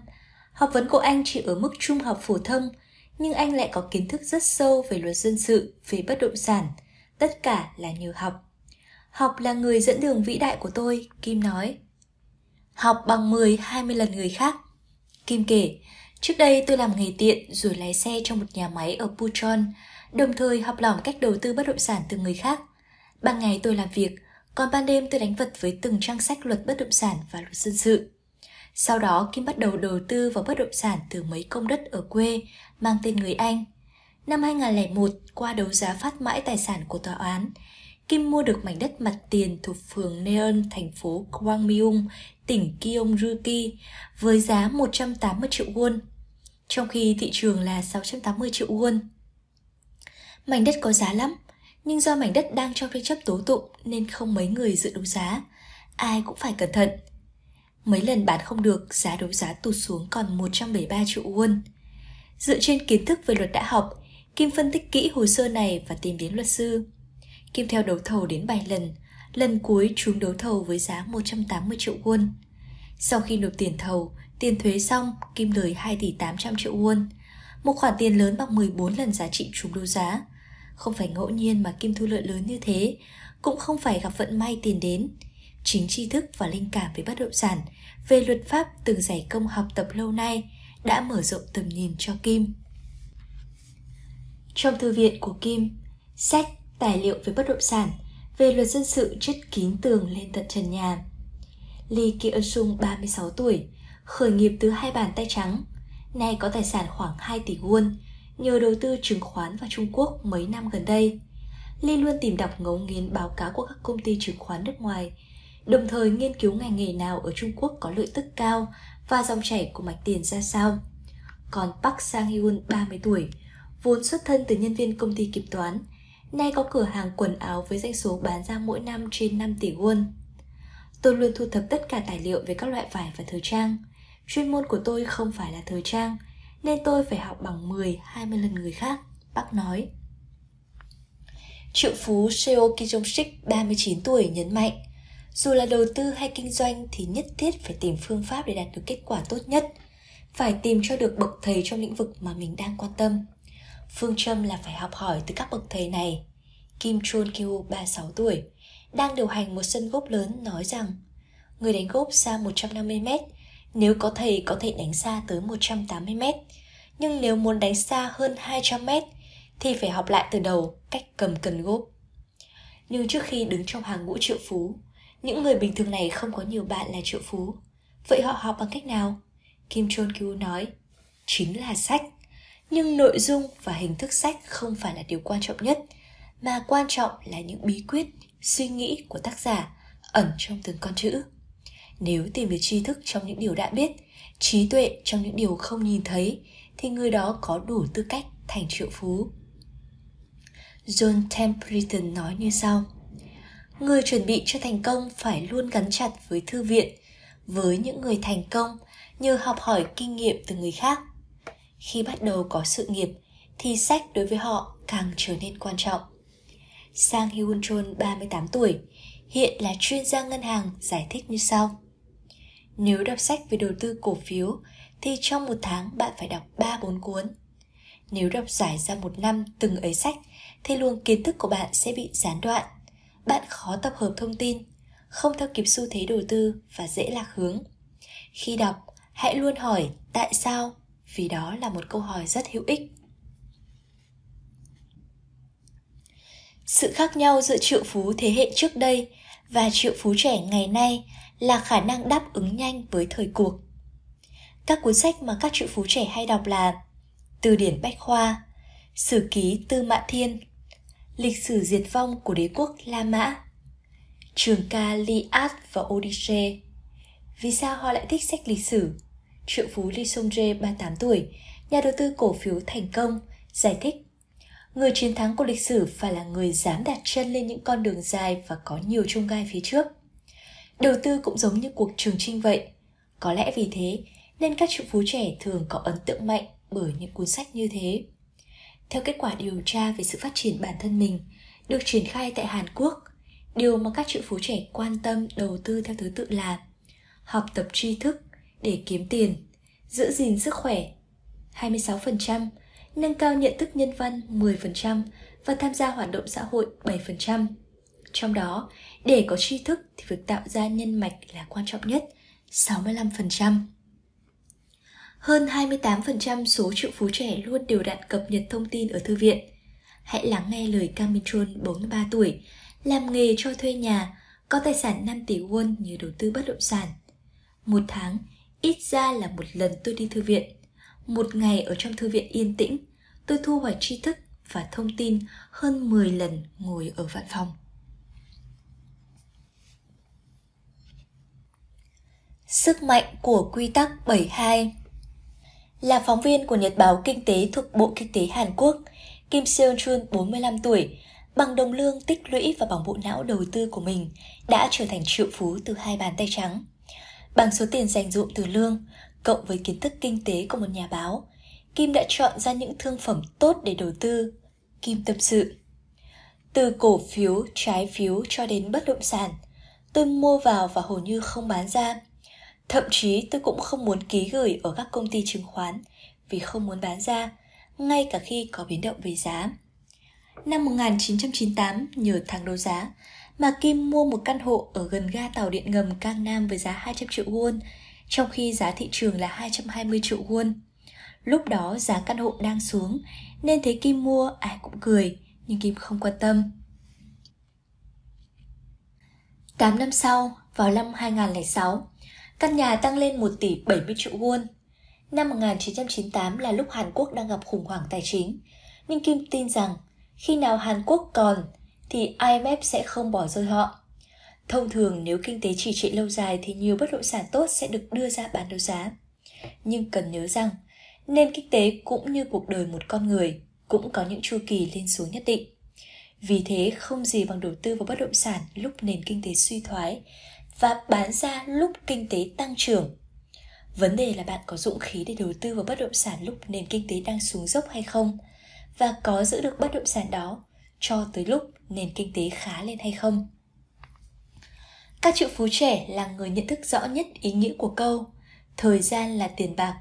Trong đầu tư, thành công hay thất bại được quyết định bởi nhiều yếu tố, nhưng ai thắng trong cuộc chiến với thời gian thì người đó sẽ thành công. Giả sử hai người có ngang nhau 100 triệu, người đem số tiền đó đầu tư trong 10 năm chắc chắn sẽ thu lợi nhiều hơn người đầu tư trong một năm. Đầu tư lãi suất kép chính là chiếc chìa khóa mở ra cánh cửa của sự giàu có. Chính lãi suất kép là chìa khóa mở cửa vào thế giới của người giàu. Các triệu phú trẻ đều nhấn mạnh như thế. Khái niệm lãi suất kép rất đơn giản và dễ hiểu. Bạn chỉ cần nhớ rằng lãi sinh ra vào cuối thời hạn tín dụng sẽ được nhập gốc và toàn bộ số tiền này sẽ được tiếp tục lấy làm vốn cho kỳ tín dụng sau và cứ thế lặp đi lặp lại. Lãi suất kép có hai đặc trưng cơ bản. Một là tuy số tiền đầu tư ban đầu rất nhỏ, nhưng thời gian càng dài thì hiệu quả tăng theo cấp số nhân. Nên muốn hưởng hiệu quả lãi suất kép thì càng kéo dài thời gian đầu tư, bạn càng thu được lợi lớn. 2. Là tuy lãi suất mỗi kỳ tín dụng chênh lệch rất ít, nhưng thu lợi về sau lại chênh lệch rất lớn. Thế nào là đầu tư lãi suất kép? Ta hãy xem hiệu quả lãi suất kép bằng các con số thuần túy bắt đầu từ một won khi lên 7 tuổi. Làm sao cho mỗi năm lên gấp đôi? Cụ thể là năm lên 8 tuổi là 2 won, năm lên 9 tuổi là 4 won, năm lên 10 tuổi là 8 won. Cứ thế sau 40 năm, tức năm 47 tuổi, bạn sẽ có số tiền lớn khó tưởng là 1.099 tỷ 511 triệu 620 ngàn won. Đó là kết quả tính theo lãi suất kép 100% trên một năm. Giả sử một người 20 tuổi đem một triệu won đầu tư vào thương phẩm lãi suất kép. Để tiện tính toán, giả sử thời gian tính đến 40 năm với chu kỳ 5 năm và có 5 mức lãi suất 5%, 10%, 15%, 20%, 25%. Ví dụ lãi suất trên thời gian 5 năm với lãi suất 5% ta sẽ có 1.270.000 won. Với 10% ta sẽ có 1.610.000 won. Và với 20% ta sẽ có 2.480.000 won. Với lãi suất 10% một năm, sau 10 năm vốn ban đầu 1 triệu won tăng thành 2 triệu 590 ngàn won và sau 40 năm con số sẽ là 45 triệu 250 ngàn won. Bạn có thể thấy tốc độ thu lợi của lãi suất kép những năm đầu còn nhỏ, nhưng càng về sau càng tăng vọt. Nếu so sánh theo mức lãi suất với cùng khoảng thời gian 40 năm, thì lãi suất 5% sẽ mang về cho bạn 7 triệu 030 ngàn won. Với lãi suất 15% bạn sẽ thu được 267 triệu 860 ngàn won và với lãi suất 25%, bạn thu được 7 tỷ 523 triệu 160 ngàn won. Điều đó cho thấy sự chênh lệch về lãi suất mang lại kết quả rất khác biệt. Đây là sự mò nhiệm của lãi suất kép. Các triệu phú trẻ mà tôi từng gặp đều rất chú ý vào lãi suất, cho dù chỉ ở mức 1%. Họ sẵn sàng đầu tư vào bất kỳ ngân hàng nào có lãi suất cao hơn, dù chỉ hơn 0,1%. Người sử dụng tài tình hiệu quả đầu tư lãi suất kép là Warren Buffett. Trong suốt 40 năm, ông đều đặn đầu tư lãi suất kép với tỷ suất lãi trung bình năm 26,5%.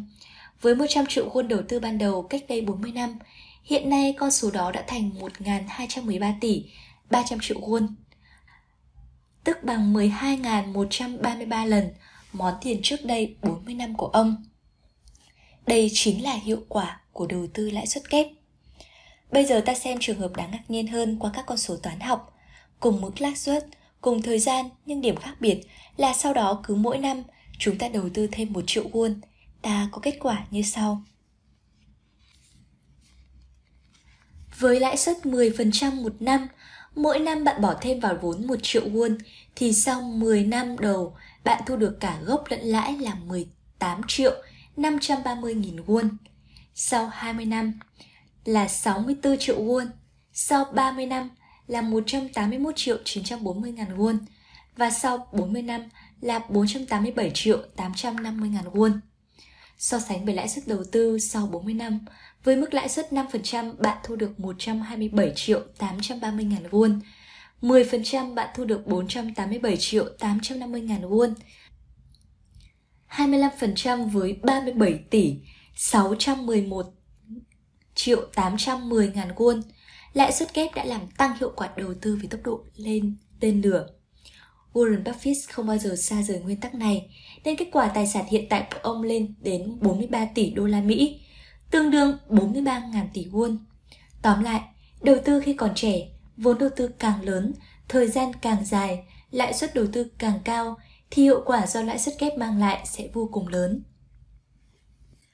Quy tắc 72 Triệu phú trẻ cho In Hyun vốn thích toán học và quyết định đi vào con đường đầu tư giải thích. Quy tắc 72 là quy tắc toán học dùng để tính toán sự mầu nhiệm của lãi suất kép. Có nghĩa là khi bạn lấy 72 chia cho mức lãi suất kép, bạn sẽ biết được thời gian để số tiền vốn tăng gấp đôi. Ví dụ, nếu lãi suất kép đầu tư là 9% một năm, thì 8 năm sau, bạn sẽ được số tiền gấp đôi vốn ban đầu. Tương tự, nếu lãi suất là 18% một năm, thì cứ sau 4 năm tiền vốn của bạn sẽ tăng lên gấp đôi. Vốn làm nghề buôn xe nhập ngoại và đầu tư chứng khoán, trái phiếu, bất động sản nước ngoài mà Kim Ma-sun, 42 tuổi ở Cang Nam, có hàng tỷ won tài sản. Kim rất thích quy tắc 72 vì theo anh mọi hình thức mà tôi đầu tư đều có lãi năm bình quân là 26,5%. Nên cứ sau gần 3 năm, tức là 72 chia cho 26,5 bằng 2,7 thì tiền vốn của tôi lại tăng lên gấp đôi.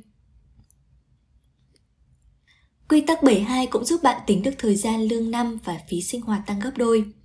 Ví dụ lương hàng năm hiện nay của bạn là 200 triệu won, mức tăng lương hàng năm là 5%, thì muốn có lương năm 400 triệu won, bạn phải chờ 14,4 năm, tức là 32 chia cho 5 bằng 14,4. Giả sử vật giá hàng năm tăng 8% thì một người 30 tuổi hiện nay sẽ tiêu một tháng hết 1 triệu won, sau 9 năm là 72 chia 8 bằng 9 năm, Lúc 39 tuổi, anh ấy phải tiêu đến 2 triệu won mỗi tháng. Và cứ thế đến 48 tuổi, anh ấy phải tiêu 4 triệu won một tháng. 57 tuổi tiêu 8 triệu won, 66 tuổi tiêu 16 triệu won. Khi sử dụng quy tắc 72, chính là lúc các triệu phú trẻ tính toán hiệu quả đầu tư để quyết định đầu tư. Kim Man Sun giải thích như sau. Ví dụ tôi có 200 triệu won trong tay, tôi muốn làm ra 800 triệu won trong vòng 5 năm, thì theo quy tắc 72, tôi phải chọn và đầu tư vào thương phẩm có lãi suất kép là 28,8% một năm. Nếu có thương phẩm như thế thì sau 2,5 năm tôi sẽ có 400 triệu won. Sau 5 năm tôi sẽ có 800 triệu won. Ngoài ra, quy tắc 72 cũng giúp bạn tính được số tiền vốn đầu tư ban đầu. Ví dụ, hiện nay bạn 20 tuổi, bạn muốn có số tiền 1 tỷ won khi 65 tuổi, tức 45 năm sau với lãi suất đầu tư là 8%. Vậy bạn cần bao nhiêu tiền vốn ban đầu? Tính ngược lại xem, lúc 54 tuổi, nếu đầu tư thì bạn cần bỏ ra 500 triệu won. Lúc 47 tuổi cần 250 triệu won. Lúc 38 tuổi cần 125 triệu won. Lúc 29 tuổi cần 62 triệu 500 ngàn won. Và cuối cùng, lúc 20 tuổi, chỉ cần số tiền vốn đầu tư ban đầu là 31 triệu 250 ngàn won. Hãy tận dụng sự mầu nhiệm của quy tắc 72. Hạnh phúc gia đình quan trọng hơn Park Sang Hyung 37 tuổi, trước đây là kế toán của một công ty kiểm toán lớn ở Hàn Quốc. Cách nay 6 năm, Park tình cờ gặp người mình ưng ý, tức người vợ bây giờ trong một buổi đi xem bóng đá. Ngày đó Park là chàng trai sáng giá, nhưng không thích những nơi cha mẹ anh sắp đặt mà tự chọn hôn phối của mình. Chính sự nhiệt tình, chân tình và tấm lòng ấm áp biết đến người khác của người vợ tương lai đã cuốn hút Park. Bác kể, thời gian đầu vợ chồng chúng tôi sống trong căn hộ rộng 122 mét vuông ở phường Kanheum, quận Eunpyeong, Seoul, cũng tạm được xem là tầng lớp trung lưu trong xã hội Hàn Quốc. Nhưng tôi càng ngày càng thấy phải làm cái gì đó, cứ thế này mãi không được. Không chịu bằng lòng với cuộc sống quá bình lặng và êm trôi của mình, bác bắt đầu đi làm nghề phụ, nhưng nghề phụ này là bán lẻ quần áo thể thao, khác hẳn với chuyên môn của bác. Vợ tôi vốn là dân mê bóng đá, chúng tôi mở một cửa hàng bán quần áo thể thao nhập ngoại. Ban ngày ngoài giờ làm việc là vợ, ban đêm là tôi đứng bán hàng. Bác kể, quần áo thể thao bác bán có nhãn hiệu nổi tiếng thế giới. Vợ của bác là thành viên của hội Internet có hàng vạn hội viên, làm nhiệm vụ giới thiệu hàng và tiếp thị. Nhờ sự chân tình và cố gắng của vợ, mà cửa hàng của họ trở thành cửa hàng duy nhất bán đúng hàng có tên tuổi, giá phải chăng và là địa chỉ bán hàng đáng tin cậy trong giới hâm mộ thể thao. Cứ thế doanh số bán ra ngày càng nhiều hẳn lên. Dần dần Bắc mở ra 5 cửa hàng chuyên bán quần áo nhãn hiệu nổi tiếng ở Seoul. Nếu cho vợ chọn vợ lại từ đầu, tôi cũng chọn cô ấy chứ không phải là một người vợ đẹp để ngắm. Được như thế này, công đầu là do vợ tôi, bác thừa nhận. Mong muốn mang lại hạnh phúc cho người mình yêu sẽ đem lại kết quả lớn lao. Kết hôn là một sự lựa chọn quan trọng trong cuộc đời. Vốn làm nghề kế toán, Thế mà Park lại trở thành nhà kinh doanh trẻ với doanh số bán ra hàng năm gần 5 tỷ won. Điều này là nhờ công của vợ anh, nhưng công đầu tiên là của Park có con mắt chọn vợ thật tinh tường. Park nói, muốn thành công khi còn trẻ, không những cần chiến lược đầu tư mà còn phải có chiến lược làm sao để sống một cuộc đời hạnh phúc và thoải mái. Kết hôn là việc hệ trọng nhất trong cuộc đời. Các triệu phú trẻ Hàn Quốc đều đồng ý rằng việc chọn được người bạn đời tâm đầu ý hợp là điều kiện quan trọng để sớm đứng trong hàng ngũ người giàu. Nói việc chọn người bạn đời là chiến lược nghe có vẻ quan trọng hóa, nhưng đó chính là việc tìm hiểu thật kỹ, bởi đây chính là nụ mầm quan trọng cho cả đời người sau này. Hầu như tất cả các triệu phú trẻ ở Hàn Quốc ngày nay đều hài lòng với cuộc hôn nhân hiện tại của mình. Người ta dễ cho rằng ai đó đã thành công trong lĩnh vực kinh doanh thì cũng rất cần đến một bóng dáng người bạn đời luôn đi bên cạnh. Mục tiêu cuộc đời không phải là làm giàu, Mục tiêu của làm giàu là cuộc đời. Triệu phú trẻ Kim Dong Hyun 39 tuổi đã thất bại một lần trong hôn nhân. Sau khi tái hôn mới có sự ổn định, Kim nói. Trong bất cứ mọi việc, để thành công trước hết phải có được sự bình an trong gia đình. Vợ chồng phải tâm đầu ý hợp, truyền sức mạnh tinh thần cho nhau. Như thế mới có được hạnh phúc và bình an trong gia đình. Cá nhân tôi cho rằng khi lập gia đình, nên chọn người mình yêu sau đó chính mong muốn làm cho người mình yêu được hạnh phúc hơn sẽ tạo ra thành công lớn cho sự nghiệp của mình. Mục đích làm giàu trong cuộc đời được nhiều triệu phú trẻ hàn quốc kết luận chỉ là món quà cho cuộc sống còn sự quan tâm lẫn trách nhiệm với cuộc đời người mình yêu với hạnh phúc gia đình mới là điều quan trọng. Kim đông huynh đúc kết. Mục tiêu của mỗi cuộc đời thông thường là trở thành người giàu có, nhưng mục tiêu của một số người giàu có lại chính là cuộc đời.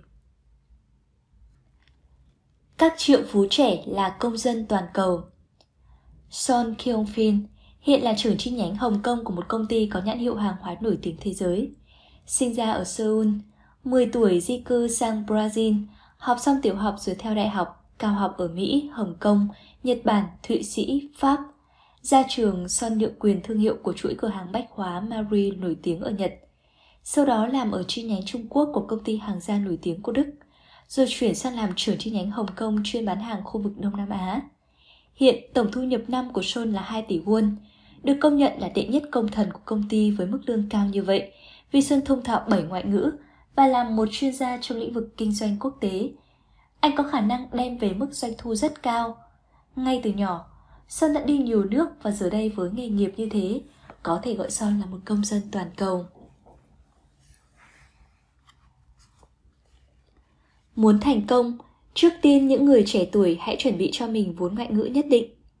Hiện ở Hàn Quốc đã xuất hiện nhiều nhà lãnh đạo trẻ xuất sắc. Họ là những người tinh thông ngoại ngữ và có kinh nghiệm kinh doanh trên thị trường thế giới. Trong số những người trẻ tuổi thành công này, thì kiều bào Hàn Quốc có lợi thế hơn, vì hơn ai hết họ rất am hiểu văn hóa Hàn Quốc, dễ chiếm được cảm tình của người Hàn Quốc hơn. Xuân kể, trước đây tôi có tham dự một hội nghị quan trọng ở Hồng Kông. Có một người Đức từng ở Hàn Quốc 3 năm nói rằng, ông ta nghĩ Hàn Quốc nằm giữa Nhật và Trung Quốc – nên tiếng Nhật và tiếng Trung rất thông dụng ở Hàn Quốc. Nhưng đến nơi ông mới biết không mấy người Hàn biết nói tiếng Nhật, tiếng Trung và cả tiếng Anh nữa. Tôi nghe rất ngượng mà không biết trả lời sao. Qua lời người Đức tôi hiểu ra nếu thông thạo ngoại ngữ thì phạm vi và thời cơ kinh doanh sẽ mở rộng hơn nhiều. Hãy nhanh nhạy với thời sự quốc tế. Hầu hết các triệu phú trẻ Hàn Quốc đều đã đi qua nhiều nước, vừa là giám đốc công ty du lịch, vừa là nhà đầu tư bất động sản nước ngoài.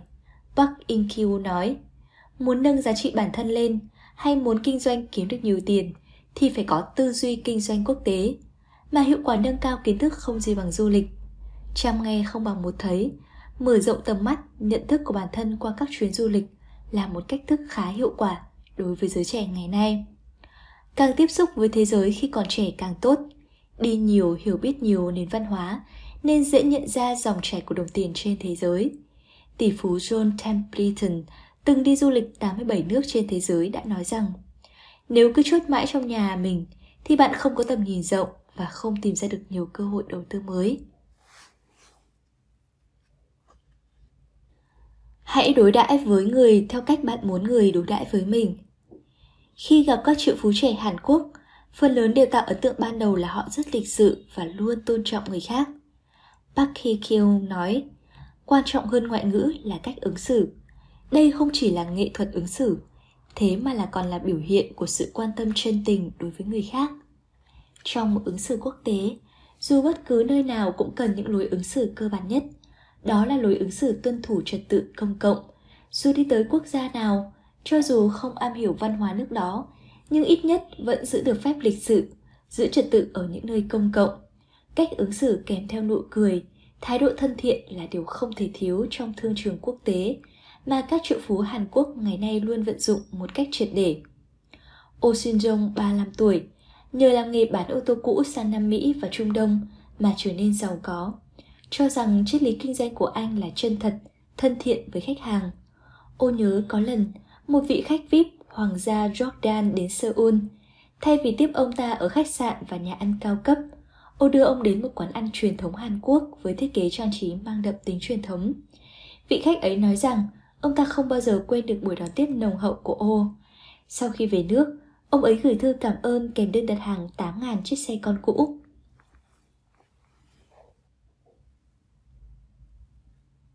Hãy chú ý tới thị trường BRICS. Kết cục không phải cứ đeo đuổi mãi một đối tượng đầu tư Ai nắm bắt được sự thay đổi của đối tượng đầu tư thì người đó sẽ kiếm được nhiều tiền. 5 năm trước đây, Jamie Siok đem gần 40 triệu won đầu tư vào bất động sản Trung Quốc. Nay anh thu được 2 tỷ 400 triệu won. Quyết định đầu tư vào căn hộ cao cấp ở Thượng Hải vào năm 2000 xuất phát từ lý do cha thường xuyên đi công tác Trung Quốc nhiều lần trong năm. Mỗi lần ở khách sạn hàng tháng nên rất tốn kém.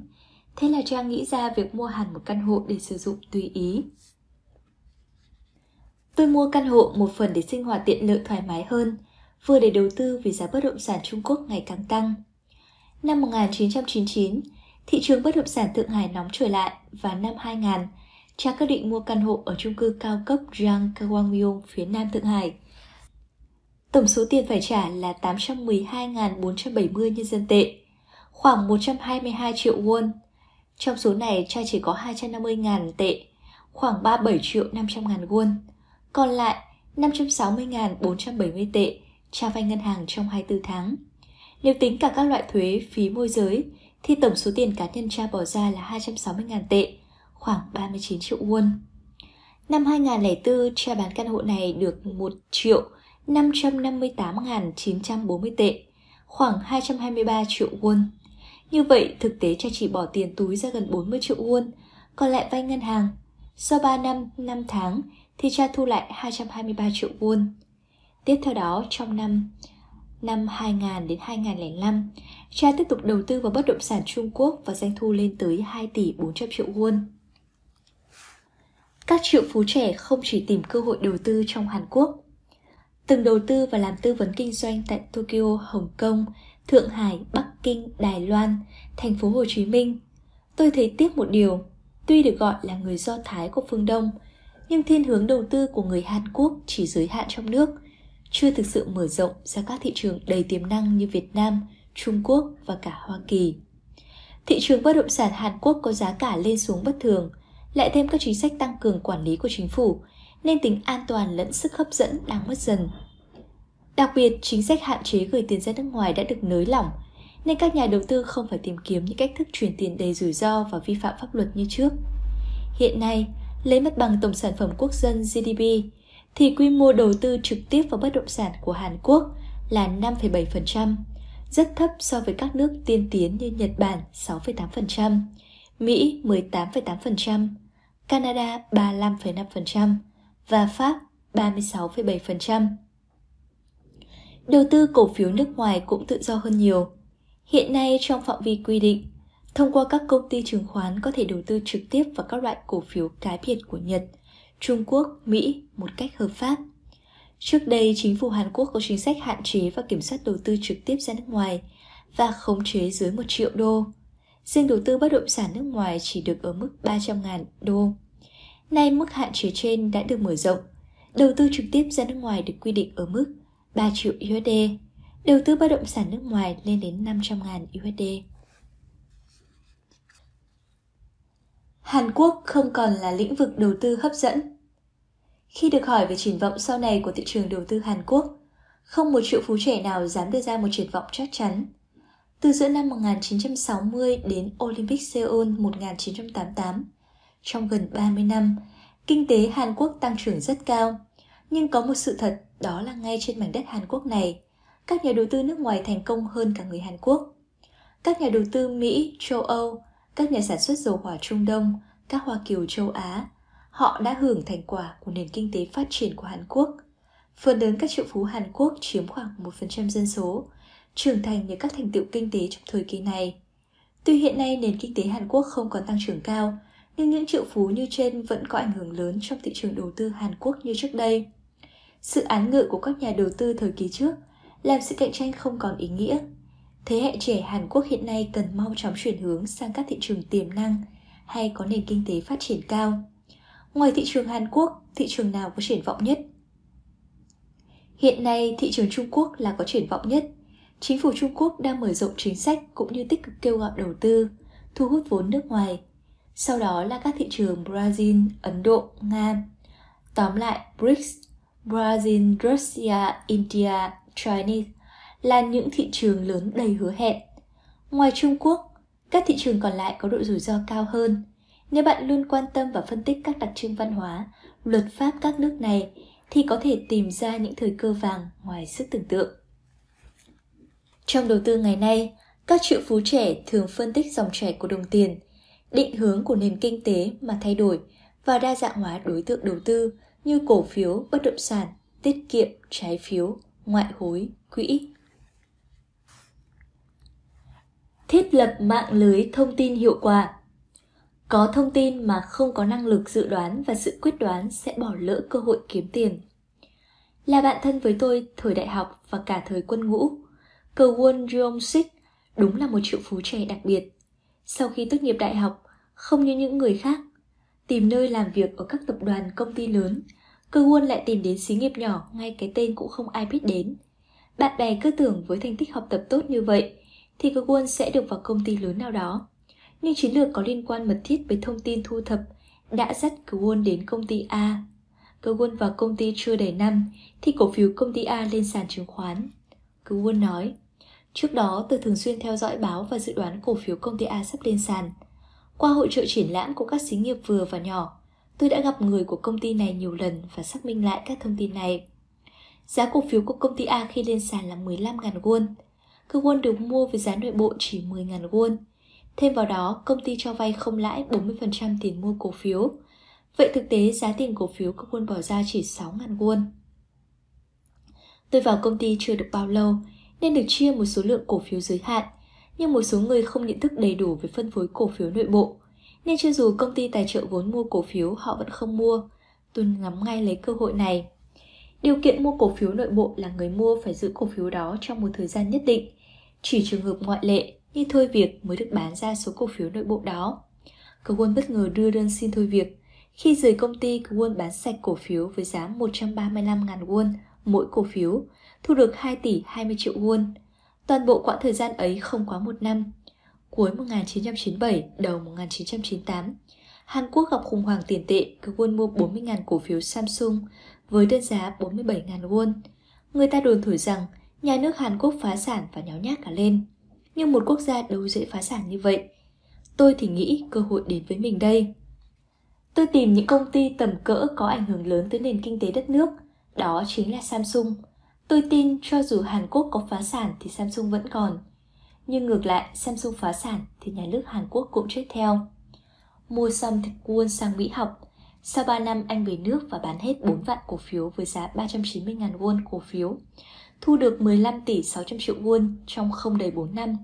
Cơ won kiếm lời 13 tỷ 720 triệu won. Khi được hỏi về bí quyết thành công, cơ won trả lời Bí quyết nằm ở thông tin, phải có thông tin mới kiếm được tiền. Nhưng có thông tin rồi bạn vẫn phải có khả năng phán đoán vận dụng và quyết đoán mới kiếm được tiền. Người ta hơn nhau ở chỗ săn lùng thông tin và xử lý thông tin. Thông tin chính xác và quý giá là bước đầu tiên để bạn trở thành triệu phú. Các triệu phú trẻ sử dụng tài tình các thông tin đã được công bố công khai. Theo các triệu phú, lý do để một người trở nên giàu có hay không nằm ở tinh thần, thái độ tiếp cận tin tức và năng lực xử lý thông tin của họ. Han Jang-kin, 41 tuổi, nhà đầu tư bất động sản có thói quen đọc báo mỗi sáng để tìm thông tin về bất động sản. Han nói, sáng nào cũng vậy, tôi đọc không sót một chữ nào. Nhiều người khác nhìn tôi và hỏi, kiếm tiền với báo chí có liên quan gì với nhau? Đúng là thông tin đã lên báo thì ai cũng biết, đâu còn là của riêng ai. Nhưng quan trọng là linh cảm đầu tư khi đọc các thông tin này như thế nào. Không phải thông tin nào cũng là tiền cả, nhưng bỏ nhỡ thông tin để ra tiền thật là đáng tiếc. Gần đây, chính phủ Trung Quốc đã công bố kế hoạch phát triển khoa học kỹ thuật lâu dài. Theo kế hoạch, Trung Quốc sẽ đầu tư 1 tỷ 400 tệ, khoảng 200 tỷ won để xây dựng mạng lưới Internet lớn nhất thế giới, để 15 năm sau, 800 triệu người có thể dùng được. Viện trưởng Viện Khoa học Trung Quốc nói, khi đó thông tin dành cho cả người giàu lẫn người nghèo đều giống nhau, chỉ khác nhau ở cách tiếp thu và xử lý thông tin mà thôi. Theo báo cáo năm 2005 của Ủy ban Phát triển thuộc Liên Hiệp Quốc, thì ở Hàn Quốc cứ 100 người có 24,5 người sử dụng mạng Internet siêu cao tốc, luôn đứng đầu về tỷ lệ phổ cập Internet trong 5 năm qua. Chúng ta tự hào là cường quốc Internet chăng? Tuy Trung Quốc chỉ mới ở giai đoạn đầu về Internet, nhưng điều đáng e ngại là họ biết tiếp nhận và xử lý thông tin trên mạng Internet rất hiệu quả. Khi tiếp nhận và xử lý thông tin, bạn phải phân biệt thông tin nào là cần thiết, thông tin nào không quan trọng trong dòng thác thông tin thì bạn mới kiếm được tiền. Các triệu phú trẻ đều cho rằng năng lực tóm tắt, phân tích, xử lý hàng trăm trang tài liệu thành một vài trang là điều rất quan trọng trong quản lý thông tin hàng ngày. Gạn lọc ra được những thông tin có thể làm ra tiền là bạn đã tiến một bước rất gần đến giàu có Việc còn lại là bạn sử dụng những thông tin đó như thế nào. Muốn thành công, bạn phải đi đầu trong sự phát triển chính mình. Muốn thành người giàu, hãy học người giàu.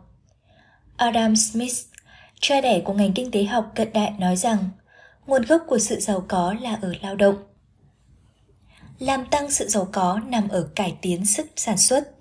Điều này có quan hệ mật thiết với nhận thức của các triệu phú trẻ. Bước đầu tiên để thành triệu phú chính là làm việc nhiệt tình trong công việc của mình. Còn làm tăng sự giàu có, Adam Smith cho rằng phải tăng sức sản xuất của lao động. Còn các triệu phú trẻ lại đặt trọng tâm cụ thể hơn vào sức sản xuất của đồng tiền. Thời đại trước, để sản xuất ra nhiều hàng hóa hơn, người ta vận động cơ bắp nhiều hơn để được cực đại hóa sức lao động. Nói cách khác là kiếm tiền bằng cơ bắp. Ngày nay ở thời đại thông tin và kỹ thuật số, con người không chỉ kiếm tiền bằng cơ bắp mà kiếm tiền bằng tri thức khoa học. Với quan điểm đó, các triệu phú trẻ quan tâm, để ý nhiều đến sự phát triển bản thân hơn để duy trì và làm gia tăng sự giàu có. Điều các triệu phú trẻ quan tâm đầu tư theo thứ tự là học tập tri thức và thông tin để kiếm tiền 57%, giữ gìn sức khỏe tốt 26%, nâng cao nhận thức nhân văn 10% và tham gia hoạt động xã hội 7%. Theo họ, để có kiến thức và thông tin thì xây dựng các mối quan hệ là quan trọng nhất 65%. Triệu phú Kim Sang Te giải thích, muốn trở thành triệu phú, bạn phải học hỏi những người giàu có. Điều cần thiết và quý nhất ở trong nhóm này chính là thông tin và tri thức. Có gần họ, bạn mới có được thông tin của họ. Để có được mạng lưới các mối quan hệ, họ dùng chiến lược gì? Kết quả điều tra cho thấy chiến lược mà họ hay sử dụng nhất là cùng đi học ở Học viện Kinh doanh vào ban đêm, 38%. Somin Kyun, 44 tuổi, hiện đang kinh doanh nhà hàng ở Kijongram, nói về chiến lược này như sau. Đi học vào ban đêm là điều rất quan trọng để nhanh chóng trở thành giàu có. Ở đó, bạn có thể nhận được những thông tin rất thực tiễn về ngành đầu tư mà bạn đang tiến hành. Và hơn 28 triệu triệu phú trẻ luôn đều đặn đi tìm thông tin ở các thư viện. Kang Min Chol, 43 tuổi, làm nghề cho thuê nhà, có tài sản 5 tỷ won, tương đương 5,4 triệu USD tiết lộ. Một tháng ít nhất một lần tôi đi thư viện. Một ngày ở thư viện yên tĩnh, bạn sẽ thu hoạch tri thức và thông tin hơn 10 lần ngồi ở văn phòng. Lúc đó chiến lược đầu tư và đối tượng đầu tư sẽ tự đến trong đầu bạn. Nhiều triệu phú trẻ khác đi học ngoại ngữ ở các lớp ban ngày, một số khác chuyên săn lùng các kỹ thuật đầu tư trên mạng Internet. Triệu phú nado Hyung, 37 tuổi, giải thích về xu thế các triệu phú trẻ như sau. Những người được đánh giá là thành công khi tuổi còn trẻ, giống nhau ở chỗ, họ đều là cao thủ Internet. Họ sử dụng thành thạo các kỹ thuật truy tìm thông tin cao cấp hữu ích trong sự vô tận của tài nguyên Internet. Sự khác nhau giữa các triệu phú truyền thống trước đây và các triệu phú trẻ ngày nay là ở kỹ thuật sử dụng Internet. Điều thứ hai mà các triệu phú trẻ quan tâm là sức khỏe tinh thần và thể chất của mình. Họ là những người rất khỏe mạnh vì họ biết rằng có sức khỏe mới kiếm được tiền. So với người bình thường, các triệu phú trẻ đầu tư nhiều về tiền bạc và thời gian cho luyện tập sức khỏe. Các triệu phú trẻ luôn nhận thức rằng kiếm tiền cũng giống như một cuộc đua marathon đường dài.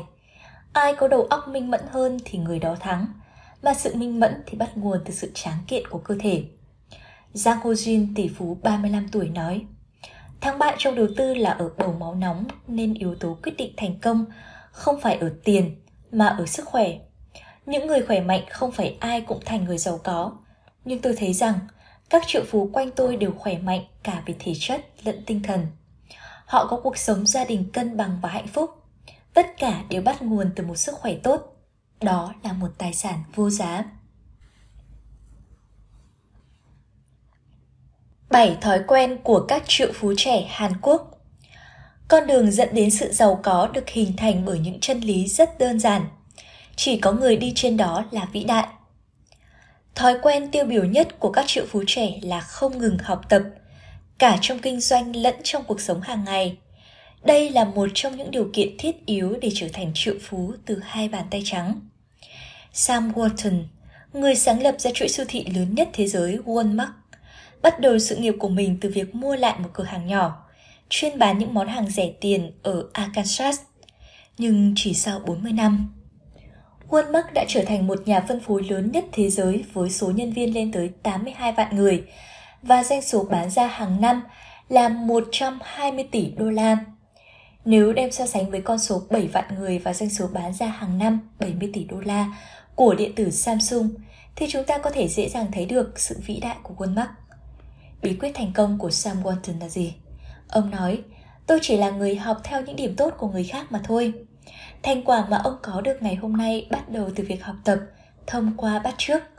Ngay từ khi khởi nghiệp, hầu như ngày nào ông cũng đến thư viện thành phố, đọc hết tất cả các sách, tạp chí nói về ngành công nghệ bán lẻ. Ngoài ra, ông còn đến tận các nhà phân phối gần đó như các cửa hàng bách hóa để học bí quyết của họ. Nghệ thuật xuất sắc nhất xuất phát từ sự bắt chước. Một thói quen chung nhất khác nữa của các triệu phú trẻ là luôn suy nghĩ tích cực. Phương pháp tốt nhất để thay đổi suy nghĩ về một đối tượng nào đó là đổi đối tượng tập trung suy nghĩ.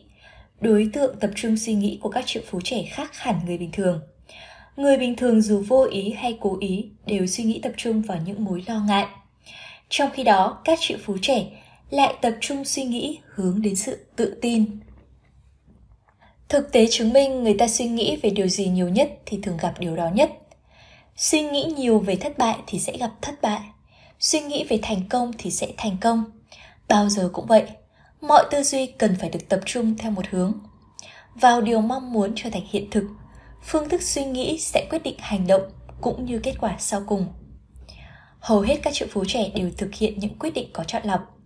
Tất cả mọi hành động và suy nghĩ đều được quyết định dựa trên lợi ích cuối cùng. Do đó là những người tham vọng nhưng không hề đố kỵ với người khác. Một đặc điểm nữa của các triệu phú trẻ là chứng nghiện con số. Họ không bao giờ rời tay khỏi các sách chuyên môn, không rời mắt khỏi các biển quảng cáo và lúc nào suy nghĩ của họ cũng quẩn quanh những con số. Chính chứng nghiện con số này là một trong những tác nhân làm cho tình hình tài chính của họ thêm phong phú hơn. Một đặc tính nữa của các triệu phú trẻ là họ luôn điềm tĩnh trong mọi trường hợp. Tính khí thất thường dường như không tồn tại trong họ. Họ tự tin cho rằng cả khi làm ăn thua lỗ, họ vẫn còn hàng chục năm trong đời để làm lại nên không hề sợ thất bại. Sự nồng nhiệt là một đặc trưng khác của các triệu phú trẻ. Họ ăn nói hoạt bát, nhẹ nhàng, lịch sự, luôn tươi cười. Họ hầu như không than vãn, bất bình về việc gì hay trách móc phê phán ai. Trao nhau những lời khen tặng, thăm hỏi, cảm ơn người khác gần như đã trở thành thói quen hàng ngày của họ.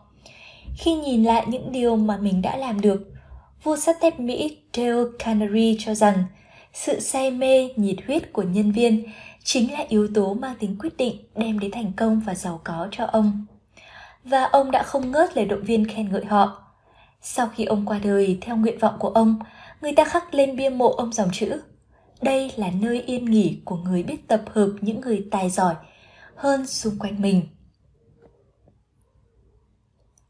Trái ngược với sự nồng nhiệt là sự lạnh lùng đến tàn nhẫn. Đây cũng là một đặc trưng của các triệu phú trẻ.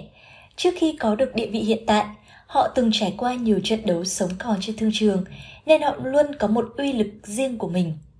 Đằng sau nụ cười thân thiện của họ là sự dò xét lạnh lùng. Trong lời cảm ơn như chân thành của họ có sự tính toán rất chi ly, cặn kẽ. Họ nồng nhiệt để che lấp sự tính toán lạnh lùng bên trong qua từng lời nói, cử chỉ của đối phương vì theo họ, nhiều thông tin quý giá đang nằm ở đó. Trên đây là bảy thói quen dễ thấy nhất của các triệu phú trẻ Hàn Quốc mà tôi đã đúc kết được qua các cuộc phỏng vấn. Bạn có thói quen nào giống và khác họ? Để kết thúc, tôi xin lặp lại câu nói trí lý của tỷ phú Kim Jong Min. Con đường dẫn đến sự giàu có được hình thành bởi những chân lý rất đơn giản. Chỉ có người đi trên đó là vĩ đại. Chuẩn bị cho tuổi già ngay từ lúc tuổi 20. Ở tuổi 20, con người bắt đầu vươn mình ra xã hội nhiều hơn, va chạm nhiều hơn và đây cũng chính là lúc họ bắt đầu chuẩn bị cho tuổi già của mình. Ở tuổi 20 tuy chưa có nhiều kinh nghiệm đầu tư và chưa thể kiếm được nhiều tiền, nhưng nếu nhận thức được tầm quan trọng của tuổi già, có mục tiêu phấn đấu rõ ràng và chuẩn bị từ lúc này, thì các bạn trẻ sẽ có một tuổi già thật an nhàn, hạnh phúc. Tuổi trẻ cần chấp nhận rủi ro, tuy nhiên các bạn trẻ cần lưu ý đến những điều sau. Sức mạnh của đồng tiền Tuổi 20 cần ghi nhớ rằng đồng tiền có thể khiến chúng ta xa vào cạm bẫy nếu sử dụng nó không đúng chỗ. Do vậy, cần chế ngự thói vung tay quá chán. Kinh nghiệm cho thấy, khi đã có nghề nghiệp ổn định, tuổi 20 cần chi tiêu trong phạm vi 20% thu nhập của mình. Đồng tiền mà tuổi 20 làm ra là những hạt giống đem lại tài sản khi về già. Một triệu won tiền lương tháng của tuổi 20 có giá trị bằng 3 triệu 870 ngàn won lương tháng của tuổi 40 và 15 triệu won ở tuổi 60. Áp dụng lãi suất kép 7% một năm. Chi tiêu nhiều hay ít, tất nhiên sự lựa chọn là quyền của mỗi người. Nhưng xin nhớ rằng, phải tiết kiệm triệt để và quay vòng đồng tiền nhanh nhất, bạn mới trở thành người giàu có được. Tuổi 20 cần chú trọng đầu tư và phát triển bản thân. Tuổi 20 là tuổi rất thích hợp để đầu tư cho trí tuệ. Nếu không, tuổi 30 sẽ đem đến sự hối hận muộn màng. Các cơ hội tiền thân sẽ khép lại. Thế kỷ 21 là thế kỷ của thông tin. Bằng năng lực của bản thân, bạn có thể kiếm tiền một cách dễ dàng. Tuổi 20 là giai đoạn cần phải đưa ra những quyết định quan trọng của đời người. Hãy lắng nghe lời khuyên của những người xung quanh hơn là cố chấp với những suy nghĩ, phán đoán của cá nhân mình. Tuổi 20 bắt đầu bước chân vào đời, bắt đầu cuộc trường trinh 40 năm trong cuộc sống. Các vấn đề liên quan đến tài chính, thói quen học tập, trí hướng và kinh nghiệm có ảnh hưởng rất lớn đến cuộc sống của bạn sau này. Chớ ngần ngại học hỏi, hãy cởi mở và cầu tiến.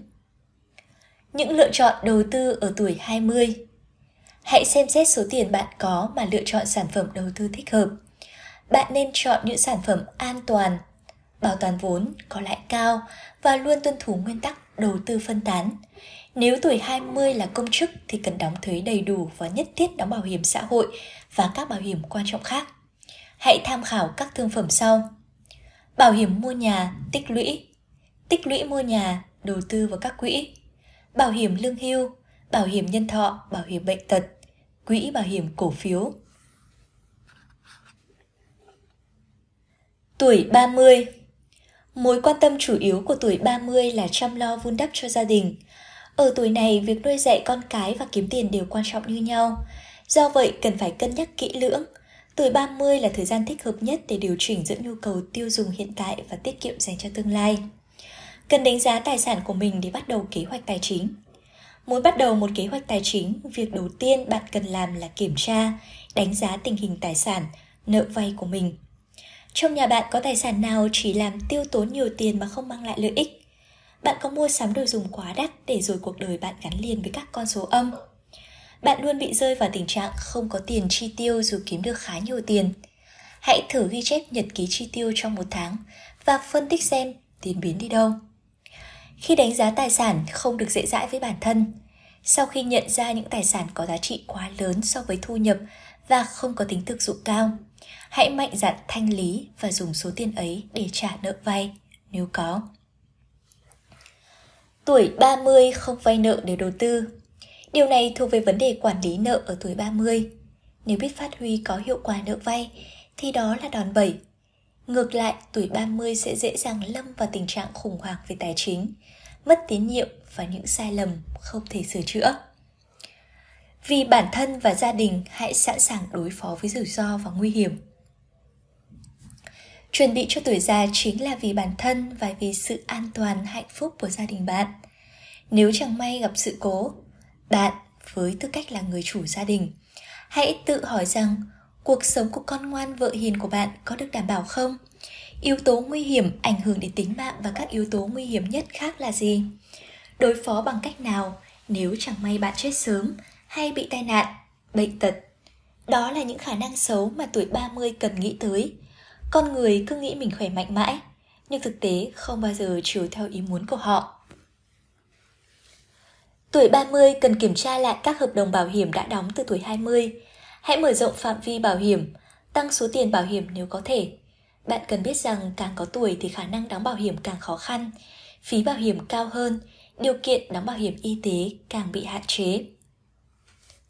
Đầu tư ở tuổi 30 Giống như tuổi 20, bạn cần căn cứ vào số vốn hiện có mà chọn thương phẩm phù hợp. Hãy căn cứ các mục tiêu cụ thể như tiền ăn học cho con, tiết kiệm cho tuổi già, trả nợ vay mua nhà, dự phòng đối phó rủi ro, nguy hiểm và xây dựng kế hoạch tài chính thích hợp.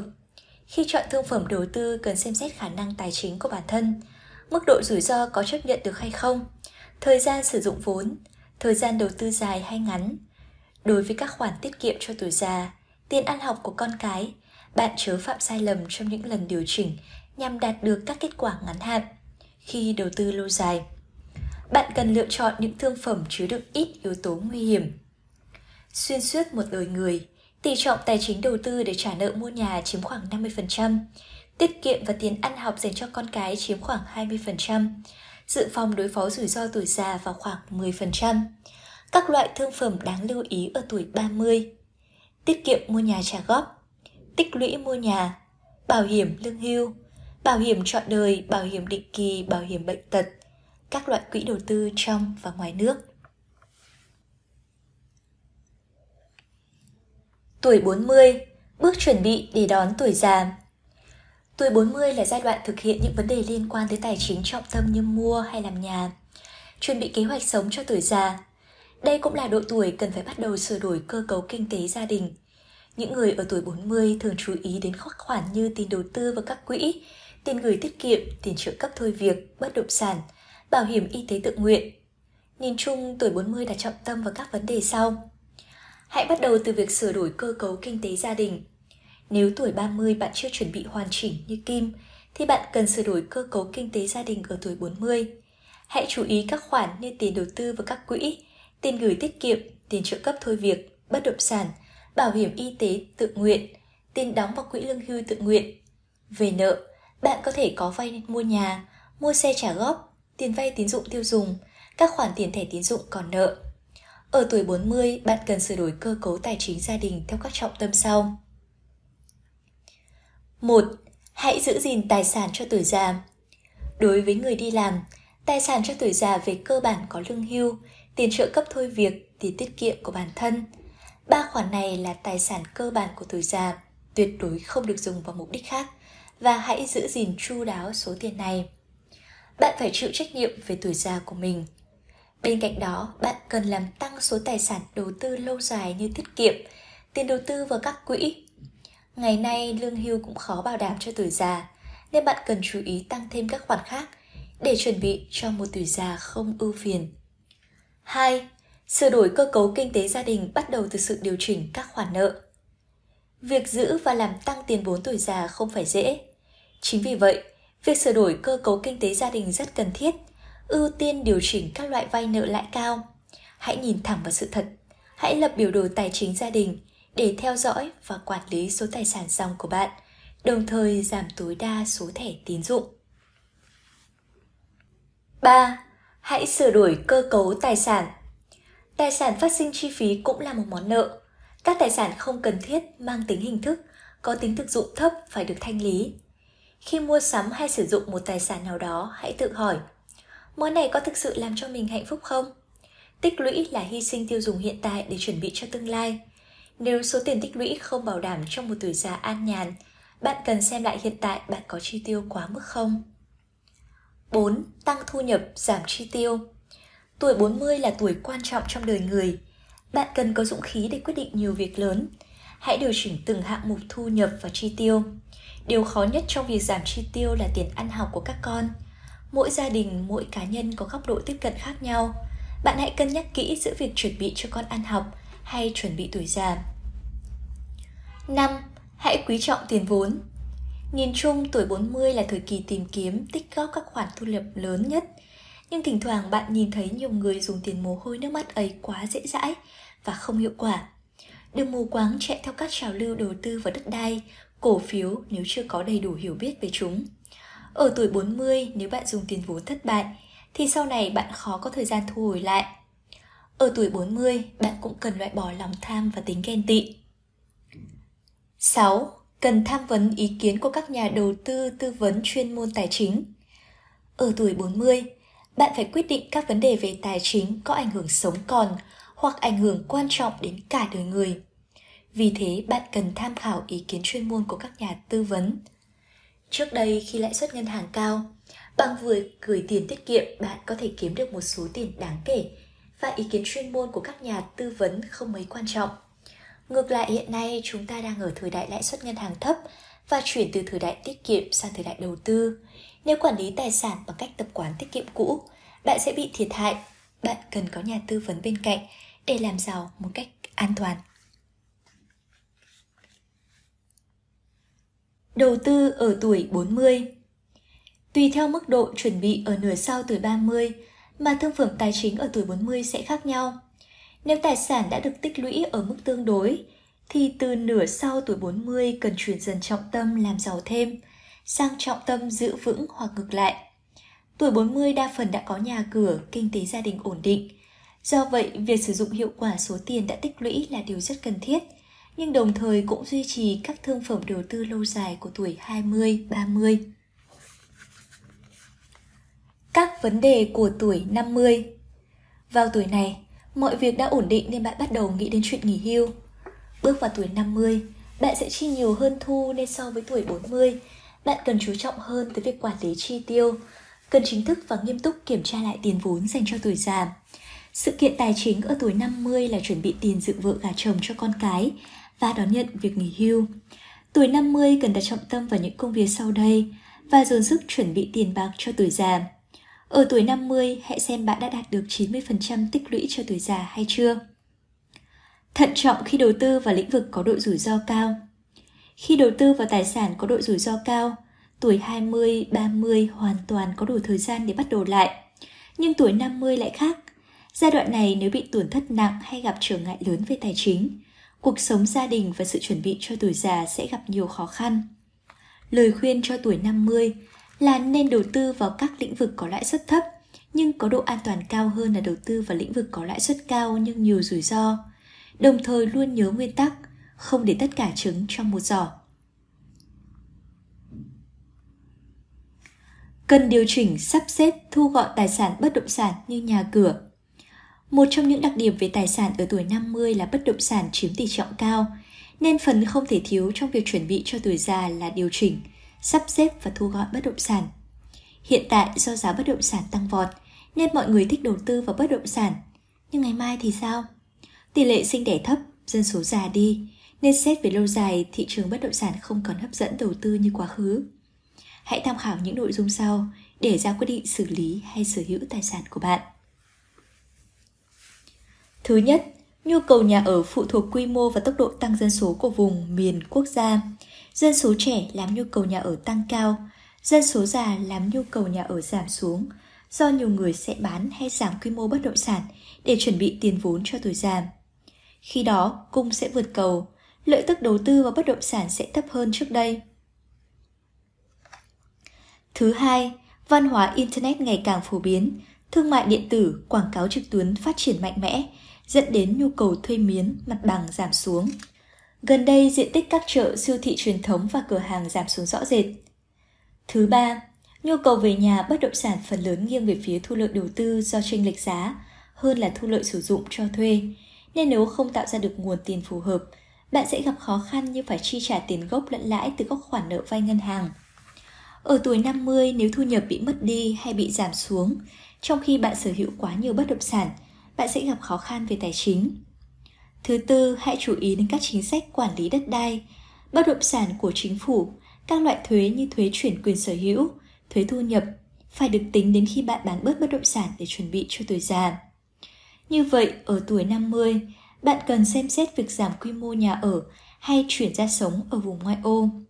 Ở Hàn Quốc, ý nguyện chuyển quyền thừa kế cho con rất mãnh liệt, dù bạn phải thực hiện quyết định nào. Như vậy, ở tuổi 50, bạn cần xem xét việc giảm quy mô nhà ở hay chuyển ra sống ở vùng ngoại ô. Dù bạn phải thực hiện quyết định nào, hãy sáng suốt giải quyết tốt nhất vấn đề nhà ở để chuẩn bị tuổi già. Chuẩn bị cuộc sống sau khi về hưu Nếu có sự chuẩn bị tốt, tuổi 50 sẽ sống tiếp 30-40 năm còn lại của cuộc đời trong an nhàn và hạnh phúc. Nghỉ hưu là thôi không làm việc nữa chứ không phải ngừng sống. Do vậy tuổi 50 cần chuẩn bị trước việc làm sau khi nghỉ hưu, dù để kiếm tiền hay để sống có ích. Trên thực tế, công việc sau khi nghỉ hưu sẽ làm bạn yêu đời hơn và tuổi già sẽ đến chậm hơn. Đầu tư ở tuổi 50 Tuổi 50 là giai đoạn cuối cùng chuẩn bị cho tuổi già. Điều cơ bản khi quản lý và sử dụng tài sản là tuân thủ nguyên tắc an toàn hơn là thách thức với rủi ro. Nói thế không có nghĩa là bạn chỉ đầu tư tiền bạc vào tài sản an toàn, tiết kiệm công trái, mà bạn phải hạ thấp mức lợi tức kỳ vọng của mình. Nếu biết sử dụng có hiệu quả các loại quỹ đa dạng, có thể thu được lợi tức hơn mức lãi gửi tiết kiệm không thời hạn. Sau tuổi 50 cần giữ nguyên tắc đầu tư an toàn. Trước khi nghỉ hưu, bạn cần thanh toán hết tất cả các món nợ vay như tiền mua nhà, mua xe, kiểm tra lại các khoản thu như tiền lương hưu, trợ cấp, thôi việc, tiền gửi tiết kiệm.